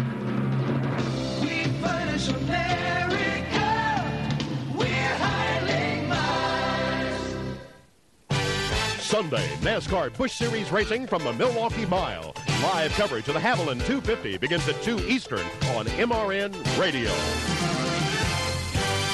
As the field comes across the line, they get the indication they'll take the green next time by to settle the Pepsi 400. From the Daytona International Speedway, this is MRN Radio. 138 laps on the board. They'll get the green at lap 139. So 21 times around the speedway to settle the running of the Pepsi 400 with $937,000 on the line in this 35th annual renewal. Eli? Let's go down to pit road. Yeah, one of the I think one of the deserved things is uh, Ken Wilson, the, the mechanic on uh, the number eight car, Sterling Marlin. They've been running so good the last two or three races, and they've just uh, voted him uh, Western Auto Mechanic of the Race, and he gets a thousand dollars for it. That's pretty. That's pretty good, and we're real happy the way we're running right now and uh, the past couple races. But we've had a good year this year. Just had some mechanical problems, and uh, guys has picked up on that, and uh, we're just showing what we had all year. Well, I've spent a lot of time in these pits the last two, three races, so these guys are really picking up.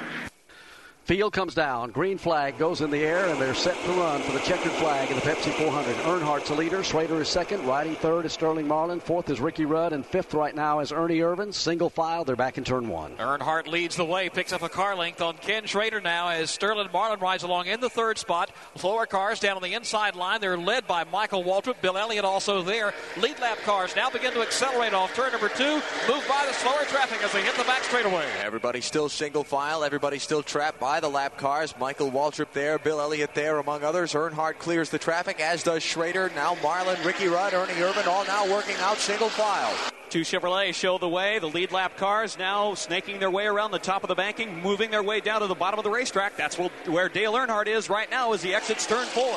19 cars on the lead lap. Michael Waltrip was running in 20th, trying to get the lap back, unable to do so. Further back, Bobby Hamilton goes three wide to get around Jeff Purvis and Dick Trickle as those cars a number of laps down battle. The leaders snake their way back towards turn number one, chasing Earnhardt with 20 laps to go. Nose to tail, back up into turn number two. Only car going way up the banking this time is Terry Labonte. He's about seventh in line. But up front, Earnhardt leads the way a car length over Ken Schrader and Sterling Marlin. Schrader and Marlin second and third. Fourth, Ricky Rudd. Fifth, Ernie Irvan. Jeff Gordon sixth. Terry Labonte seventh. Dale Jarrett runs eighth. Mark Martin is ninth. Then the lap car, Michael Waltrip. In tenth place, Ted Musgrave. Ricky Rudd taking a look at Sterling Marlin. That's a battle for the third position. But Marlin's car works well to the inside of the racetrack. So the Ford will hold on to third off turn four. Remember all that we've been talking about this afternoon about them dicing door to door, three wide, and whatever. Well, when it comes down to about 19 laps to go and you're running in there and you get hung out to dry, you're going to lose a lot of positions. Right now, you're going to see anybody that pulls out make dad blame sure, as they say up where I come from, that you can get around. They're still single file back in turn one. Ernie Irvan's going to go a little bit high. Interesting thing, Barney, right now is everyone's sticking down to the bottom of the track. We talked earlier about how high they were going. And this time, everybody stays low as they exit turn two and hit the back straightaway. Watching Greg Sacks and, Morgan Shepherd, who made those pit stops under caution, try and slice their way back up through traffic. They've picked up four spots now, trying to keep up with the tail end of this lead draft. Sterling Marlin trying to dice his way up to second. Ken Schrader's car is there. Marlin wagged to the outside, then back down to the inside, but Schrader doesn't give way. He'll hold on to second. Everybody now working to the inside of Michael Waltrip as the Pennzoil Pontiac goes high to allow all the cars on the lead lap to get by. Earnhardt, Schrader, Marlin, Rudd, Irvan, Gordon, they're all tied tightly together. Terry Labonte, Dale Jarrett, they're all there battling for the lead now with 19 laps to go. Ricky Rudd sneaks a peek down to the inside of Sterling Marlin, thinks better of it. He'll fall back in line in single file. Only car out of line now is Dale Jarrett. He's about eighth in line. He peeks to the outside, closer to the front. Ernie Irvan now looks to the inside of the Tide Chevrolet. Irvan drops out of line, pulls up to the inside. No one will go with him, but the hole remains in line. Terry Labonte wasn't able to close it up. Ernie Irvan gets back in line six. Terry Labonte looks to the high side of Irvan, but Irvan drifts up the banking. Now also Labonte goes up. Here comes Dale Jarrett to the inside. He'll dust off Labonte in the apex of the turn. And Terry Labonte got hung out to dry a little bit in the middle of that corner. He'll lose one spot. So far, everybody is single file. In a few minutes, as the laps begin to wind down to the last 10, more than likely you'll see one or two cars drop down. I'm sure the crew chiefs on pit road are saying, hey, tell your driver we're going to pull out, go with us. That's beginning to happen over in turn two right now. Ernie Irvan on the charge to the inside of Jeff Gordon. He'll pick up the fifth spot and try to move up underneath Ricky Rudd. Irvan still nailed down at the bottom of the racetrack. Instead of moving up alongside Ricky Rudd, he falls back to battle with Jeff Gordon. He had some drafting help in the form of Dale Jarrett now, but everyone else that was behind them is abandoned ship on the inside line. Now Terry Labonte and Ted Musgrave will move down and try and help them along. Ernie Irvan gets by the Jeff Gordon car. Now Dale Jarrett does as well. Here comes Labonte to the inside of Gordon, side by side through the corner. Labonte with the edge off turn four.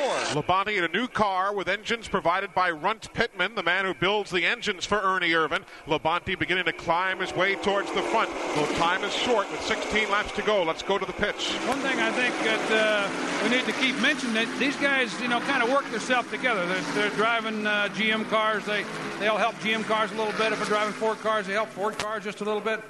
Well, this time in the race they may, but toward the end they're gonna they're gonna fend for themselves. But there's only one Ford in the top eight. You know he's got to feel like a lonesome Indian out there. Field heads back to turn three. That one Ford is Sterling Marlin. He's running third between five Chevrolets now as they work to the corner. Marlin getting the pressure from Ricky Rudd. This time Sterling Marlin sticking it right down to the bottom of the racetrack. Rudd took a peek there, but the lane didn't open up, so they'll stay single file and hold position off turn four. That long line of cars work their way out of turn number four and back down to the line. 145 laps complete, 15 to go as Earnhardt continues to lead Kenny Schrader, Sterling Marlin, Ricky Rudd, and Ernie Irvan.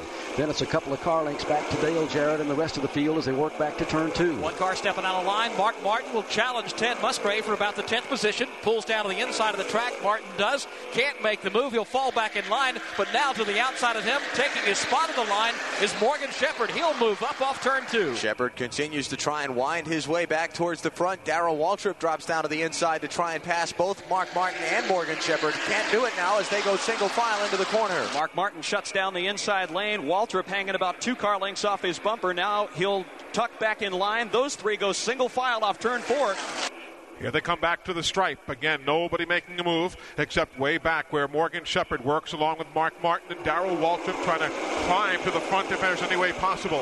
146 on the board. 14 laps to go as they head back to turn one, still single file. Dale Earnhardt leads the way. Ken Schrader rides along second. Sterling Marlin third. Then Ricky Rudd rides in the fourth position. Fifth is Ernie Irvan. No one stepping out of line. Although up front now, Schrader peeks to the inside of Earnhardt. Just for a second, Schrader looked down to the inside. Now falls back in line, tucking up tightly in the draft behind Earnhardt Chevrolet. Sterling Marlin and Ricky Rudd all right on Schrader's back bumper now, still single file. Marlin taking a look to the inside there with Schrader. Now Schrader gaining up just a bit on Earnhardt as they enter the corner. Dale Earnhardt losing that car length and a half, make it just a half a car length lead off turn four. And they continue to ride single file. We've seen a couple of moves made with some cars a little further back in the pack trying to gain a position, get hung out to dry, and instead of gaining, lose a couple. But sooner or later, as these laps wind down, somebody has got to go down to the inside or the high side, and hopefully somebody will draft along with them to get up there and challenge Dale Earnhardt. They're back in one. Barney, it's like the calm before the storm. Right now, everyone's being so patient. You're just waiting for someone to step out of line and make a bid for a move. Once again, they stay single file through turn two and onto the back straightaway. Things shuffle up just a bit from fifth on back. Here's Dale Jarrett down to the inside of Ernie Irvan. Trouble in turn two. One car gets spun off the back straightaway. Off turn number two, it's Phil Parsons. Got a nudge from Bobby Hamilton coming off the turn. The car spins to the inside of the track and way down the back straightaway towards Allen Bestwick. Phil Parsons' car now comes to a halt on the grass. Never hit anything, never picked up off the ground, hasn't touched a thing. Parsons now sitting on the infield grass. He has fired the car. The tires spinning, kicking up some dirt and mud. Now Parsons is moving back towards the racing surface. Phil Parsons will come on around the racetrack, but meanwhile, the leader, Dale Earnhardt, crosses the start finish line and takes the caution flag. There was no change in the running order among the front seven or eight cars when they came back, so this changes everything one more time. 148 laps on the board. We're under caution from the Daytona International Speedway. This is MRN Radio. The sixth caution period of this afternoon, lap number 148, as Phil Parsons had his car break loose there out of turn number two. He is now back on his way, and here comes Mark Martin to make his pit stop. Mark is going to come in here at lap number 149. Remember, when everybody else pitted among the leaders at lap 121, Mark had 10 lap old tires. You heard Steve Hmiel tell us there was no need to pit then, but he's in now. Jim Phillips. He certainly is, and the tires are going on this time, Eli. They jack up the right side. They're going to change all four tires. Brett Bodine comes down to the pit lane, rolling to his pit uh, stall. We're in the Dale Jarrett pit. He won the Daytona 500 with a good handling race car just a few laps ago, Jimmy Makar. Can he pull it out? Well, I don't know. We don't. Uh, uh, unfortunately, we don't have as good a handling race car right now as we had in the 500. We've been chasing it all week. Uh, the new tire stagger we have here compared to uh, the 500's got us a little bit baffled, and uh, I just don't think we have quite what it's going to take. But you know, stranger things have happened down here in this race, so we're going to take what we can. Uh, you know, right now we'll, we'll just have to see what happens. Well, they're setting second in the points. They surely want to finish this race. Rusty Wallace has been on pit road. He's running an 18th spot. We've not talked much about Rusty today, but he's in and out along with the others who have made stops here. Phil Parsons, we mentioned Davey Allison, Brett Bodine, and Mark Martin. Don't forget again a reminder about the McDonald's All Star Race Team now accepting nominations for your favorite driver. 1 900 454 1994 is the number to call. The call lasts about three minutes with the cost of about 95 cents a minute. You must be 18 years of age or over with a touch tone telephone. to vote for the McDonald's All Star Race Team. Again, that number 1 900 454 1994.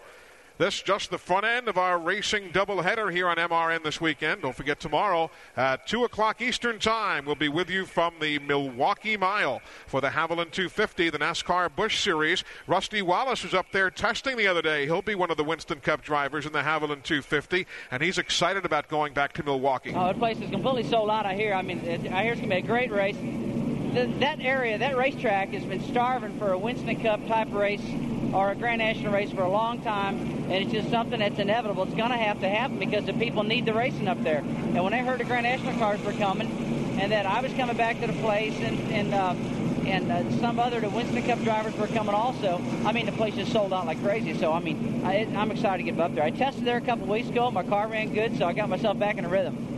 That's all coming up tomorrow at 2 o'clock Eastern Time. And again, coming up in about two hours from now in Milwaukee, the NASCAR Winston All Pro Series. They'll run at 4 o'clock Central Time today in their 100 lap event.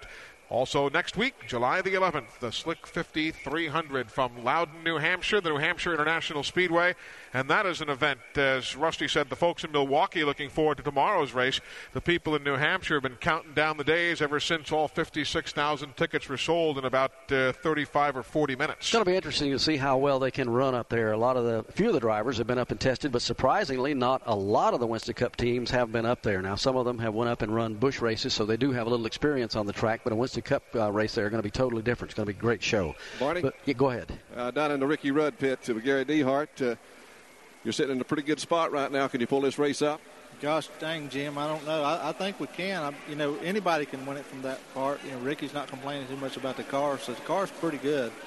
Uh, hood's jumping up and down a little bit. I'm concerned about a vibration right now at this point, but I, I don't know what that's about. But uh, I believe we'll be all right. There's a few laps to go, so we'll do the best we can, take it home, and be happy.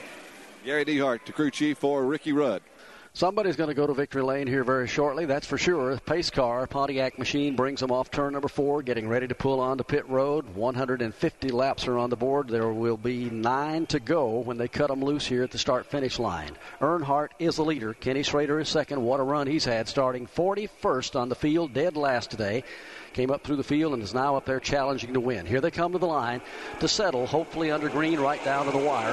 The Pepsi 400. Green goes up. Earnhardt takes off, gets a good start, pulls a couple of car lengths away from Kenny Schrader. A lot of lap traffic down to the inside. That might come into play before they get out of turn two. First of those is Michael Waltrip still struggling to get back on the tail end of the lead lap, and he now has an edge over Earnhardt, who doesn't come up to speed. He stacks him up behind him. Ken Schrader and Sterling Marlin all nose to tail. For now, Michael Waltrip is in front of the race leader. Bill Elliott, Harry Gant, Derrike Cope, all with Michael Waltrip down on the inside of the lead lap cars. It's Earnhardt now clearing the Waltrip machine, as does Schrader. Sterling Marlin will nose his way by too. The two Chevrolets down to the inside of the racetrack as they get by Waltrip. Now Sterling Marlin working on the lap car of Michael Waltrip to the outside as they race off the corner. Dale Earnhardt's black Chevrolet pulls out to two car lengths. How many times has Dale Earnhardt been in this very position only to come up short? Just that one time, this race in 1990, has Earnhardt won a points race here at Daytona International Speedway. But he has it in control right now, heading back to turn one. Leads by a car length over Ken Schrader, but Schrader closes in a bit in turn number two. Sterling Marlin also right there. All these cars using the lower line. Ricky Rudd next in line. He's fourth. Dale Jarrett fifth. Now Ernie Irvan clearing the lap car of Michael Waltrip in sixth. And Terry Labonte, the seventh place car, will clear the lap traffic as well as they come down the back straightaway. Nose to tail, the front four put about a car length in between themselves and fifth place Dale Jarrett. Sunlight flashing off the windshield of Dale Earnhardt's car as he climbs the 33 degree banking of turns three and four. There's Ken Schrader looking to the inside, but Earnhardt snaps it right down to the bottom of the racetrack and leads off the fourth corner. Nobody wants to pull out to pass right now. It may be just a little bit too early for the front four or five. They want to stay as tight together as they can, pull away and put as much daylight on sixth, seventh, eighth, and ninth place as they can. Maybe settling among at least four cars.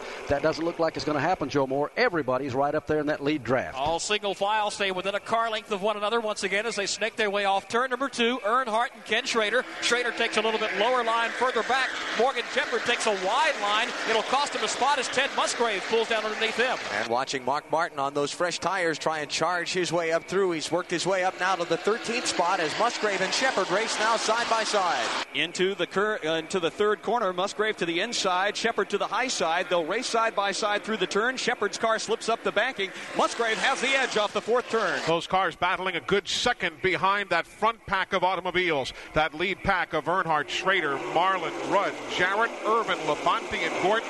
charging from behind with about five laps to go is Mark Martin. He still harbors a hope to get up to that lead draft. Eight car breakaway coming back to turn number two, led by Earnhardt. Then it's Schrader, Sterling Marlin, Ricky Rudd, Dale Jarrett, Ernie Irvan, Terry Labonte, and now Jeff Gordon makes his move to the outside of Labonte. Gordon gets up alongside the Kellogg Chevy, and he'll bypass Terry Labonte now as Earnhardt at the head of the line snakes his way to the inside of the back straightaway. Schrader right in his tire tracks now, still nose the tail. Rudd taking a look at Sterling Marlin for the third position, but can't get the edge. Marlin's car, his Ford, right down to the inside of the racetrack. The top five all single file. Here comes Ernie Irvan to the high side. Ernie Irvan hangs himself out to dry, hoping somebody will stay with him. Jeff Gordon does, and now they catch Dale Jarrett down to the inside. Jarrett's going to try and literally force his way back into line. And five laps to go as they head back to turn number one. Dale Jarrett and Jeff Gordon go at it for fifth place. Gordon's a guy on the move. Last time by me, he was eighth. He's now moved up to the sixth position, getting by Dale Jarrett. Also on the move, Ernie Irvan. He goes to the outside of Ricky Rudd. This would be a challenge for the fifth spot off turn two. But he's not able to get it done. Rudd is able to slide up in front of him off the corner and put the brakes on Ernie Irvan for now. Irvan slides in line, single file. Earnhardt, Schrader, two car lengths to Marlin, Rudd, and Irvan as they go to three. Jeff Gordon making the challenge for the fifth position. There's Ernie Irvan to the inside of the racetrack. Gordon is there. He'll look to the inside, but nothing doing. Ernie Irvan holds the position as they race off turn four. And as well as Earnhardt's car is working, if, if Schrader has any hope to try to make a pass, at least for now, it's going to have to be to the outside because Earnhardt just hugging that inside groove as best he can. Now four laps to go as they steamroll back into turn number one. What was a seven-car draft, now up to ten cars as Irvan gets out of line. Here they come back into the corner. Irvan will dive low underneath the Tide Chevrolet. This will be a challenge for the fourth position.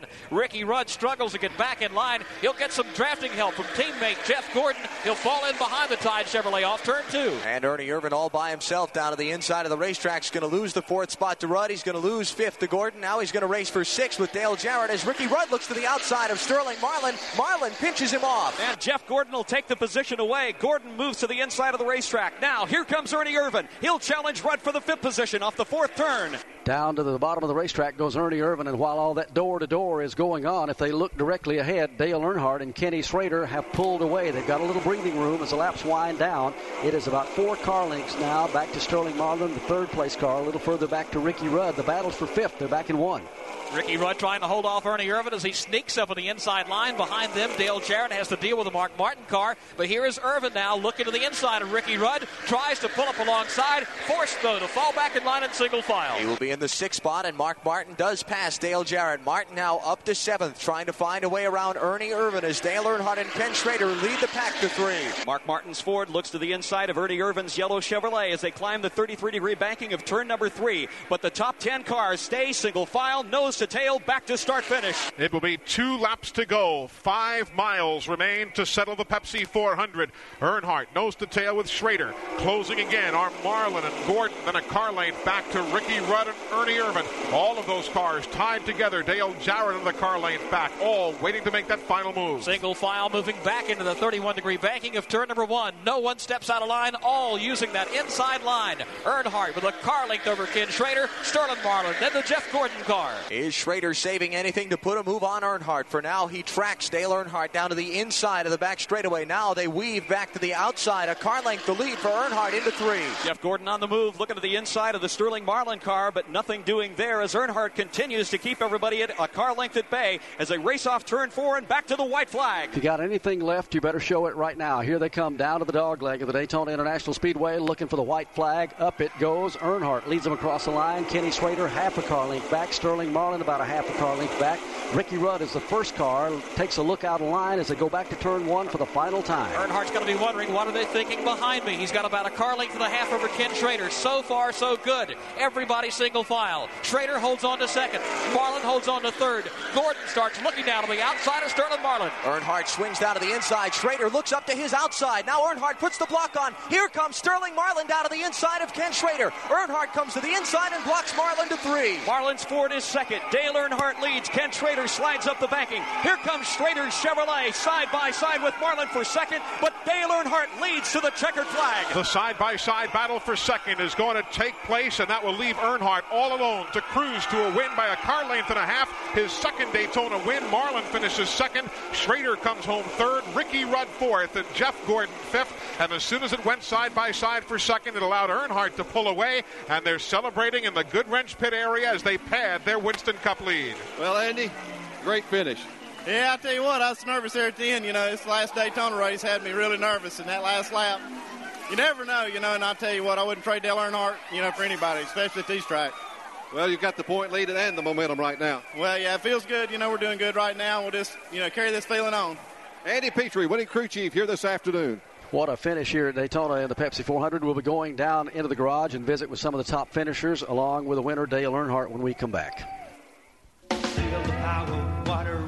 The hot new Pontiac Grand Am GT. Oh, man, it's good to be alive. If you're ready to rock, it's the one to see. This car's got it's got soul. 16 valve HO Quad 4. Oh, look out, road, I'm in control. Standard ABS and more. Like the natural fact of standing on a Pontiac. The new Grand Am.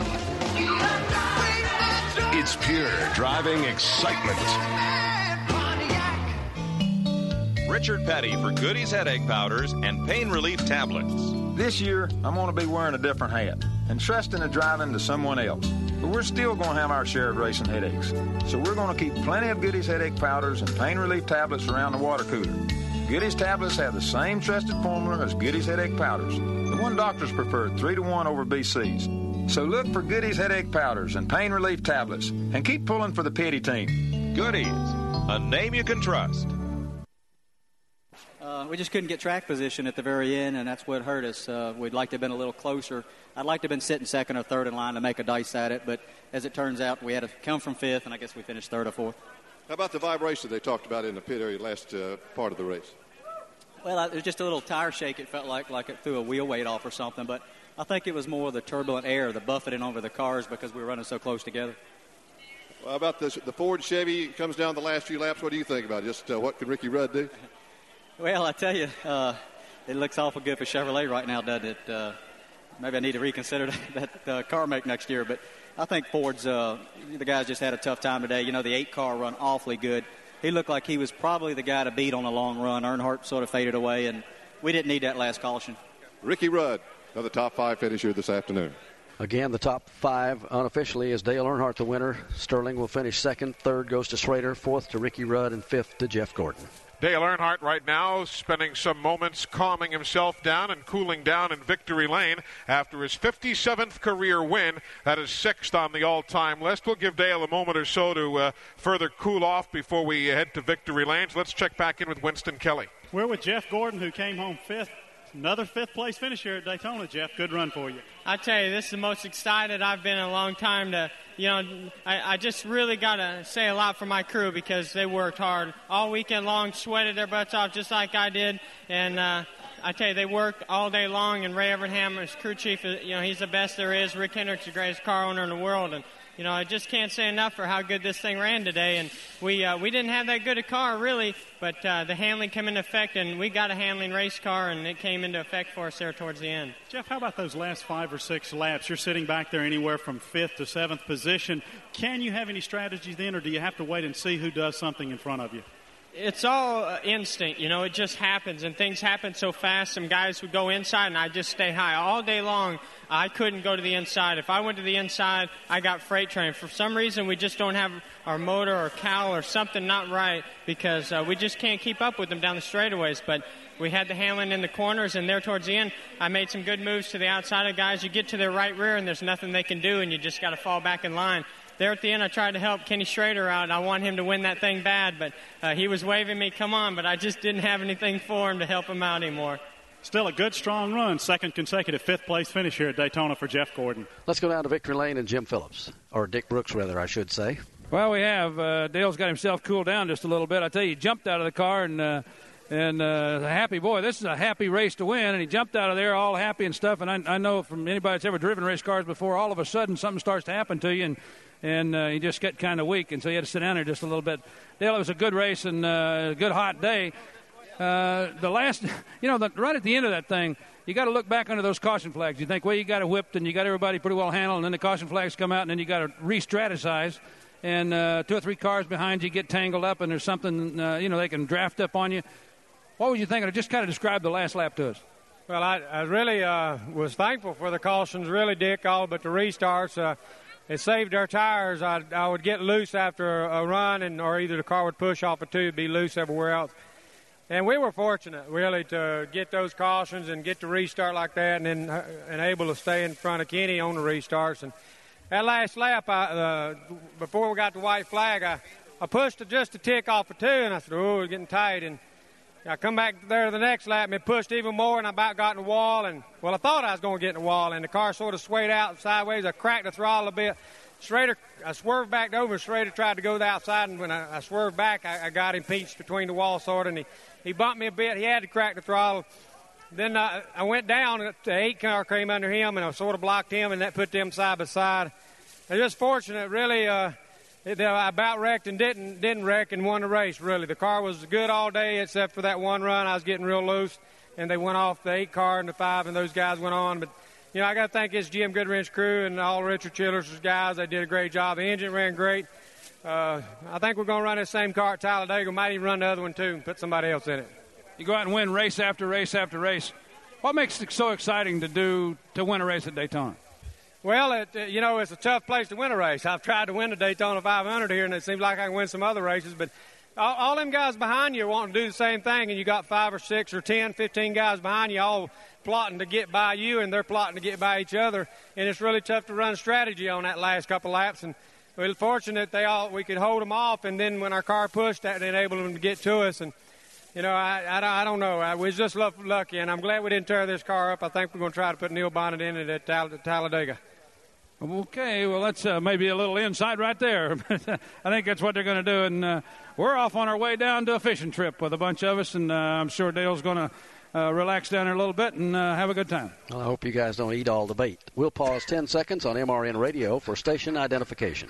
At the Daytona International Speedway, let's go back to the garage.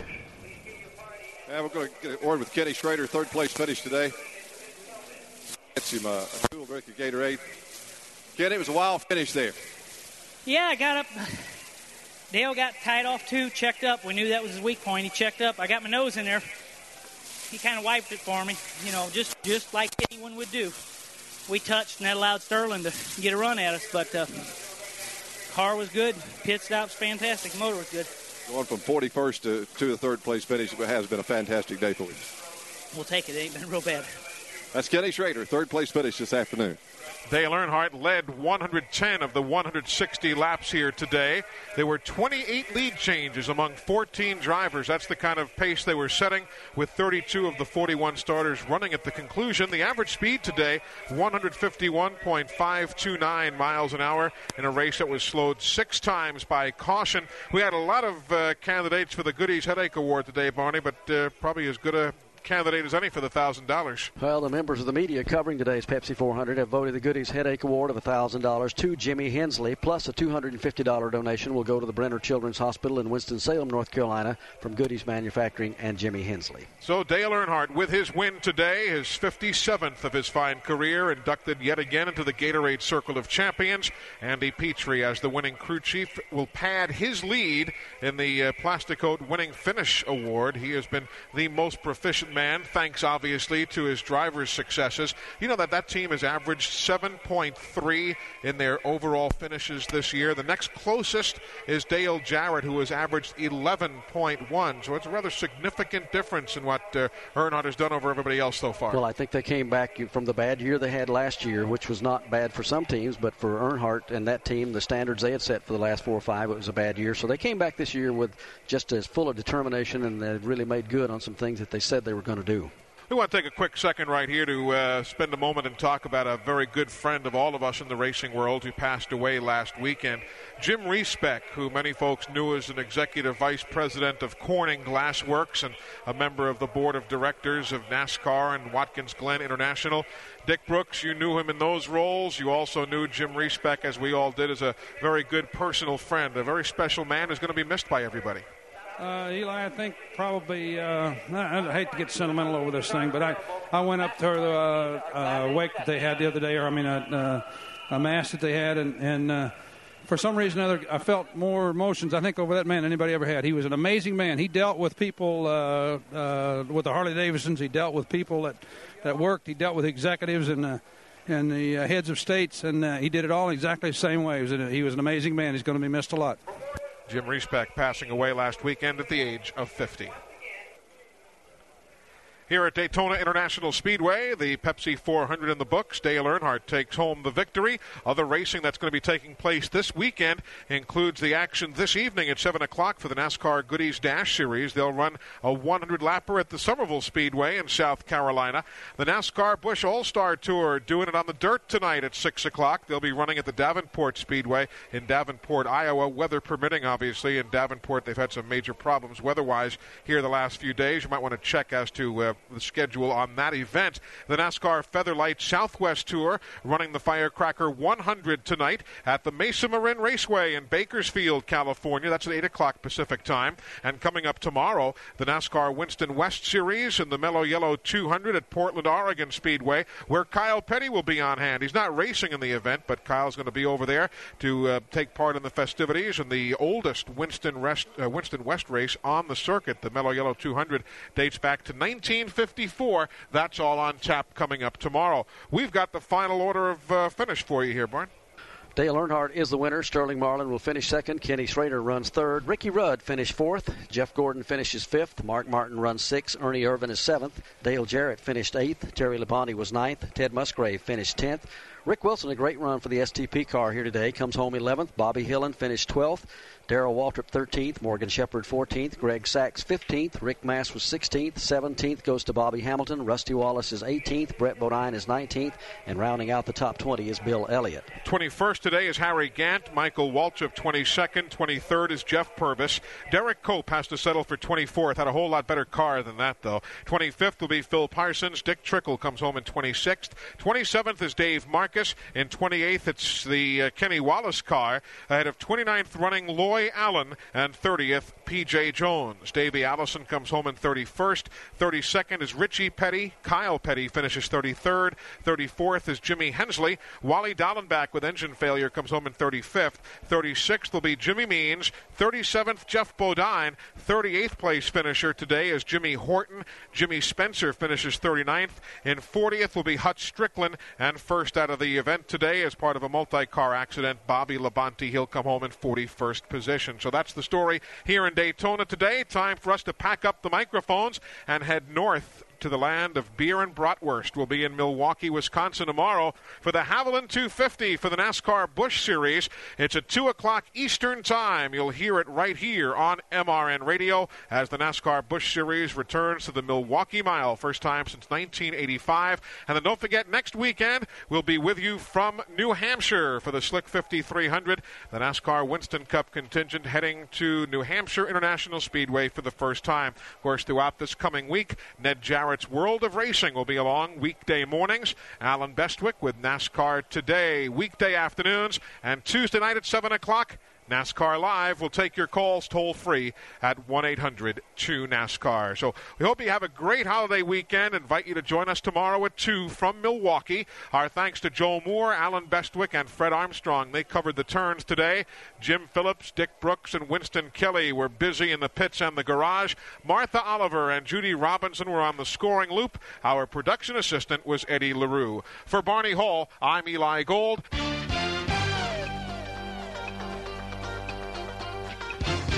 MRN Radio. Coverage of the NASCAR Winston Cup Series has come to you from Daytona International Speedway. And sponsored by Pontiac and your local Pontiac dealer. Pontiac, we are driving excitement by Anheuser-Busch, brewers of smooth Busch beer and easy drinking Busch Light by Unocal and your local 76 dealers who invite you to go with the spirit of 76 by the Bunker Hill line of canned meats. Flat out better than the rest by Western Auto, the official auto parts and service store of NASCAR. By STP Oil Treatment, Gas Treatment, Fuel Injector Cleaner, and Son of a Gun Protectant. By Planters Nuts. Eat Planters. Everybody loves a racing nut. By Heilig-Meyers Furniture, proud sponsor of the Bobby Hillin and Junie Donlavey Thunderbird. By Wix Filters. You'll find them at professional auto parts stores and on Dale Jarrett's car. And by Maxwell House Coffee, the official coffee of NASCAR. The executive producer of MRN Radio is John McMullen. Associate producer Allen Bestwick. Chief engineer Harry Howard. Production director Clay Stalka. Affiliate relations David Hyatt and Cheryl Knight. Production assistants Stephanie Ellis, Sandy Good, Clark Moore, and Maria Viviano. This is Rick Lewis. This broadcast was a production of MRN Radio, a division of International Speedway Corporation. This week's MRN Classic Race has been brought to you by Hercules Tires.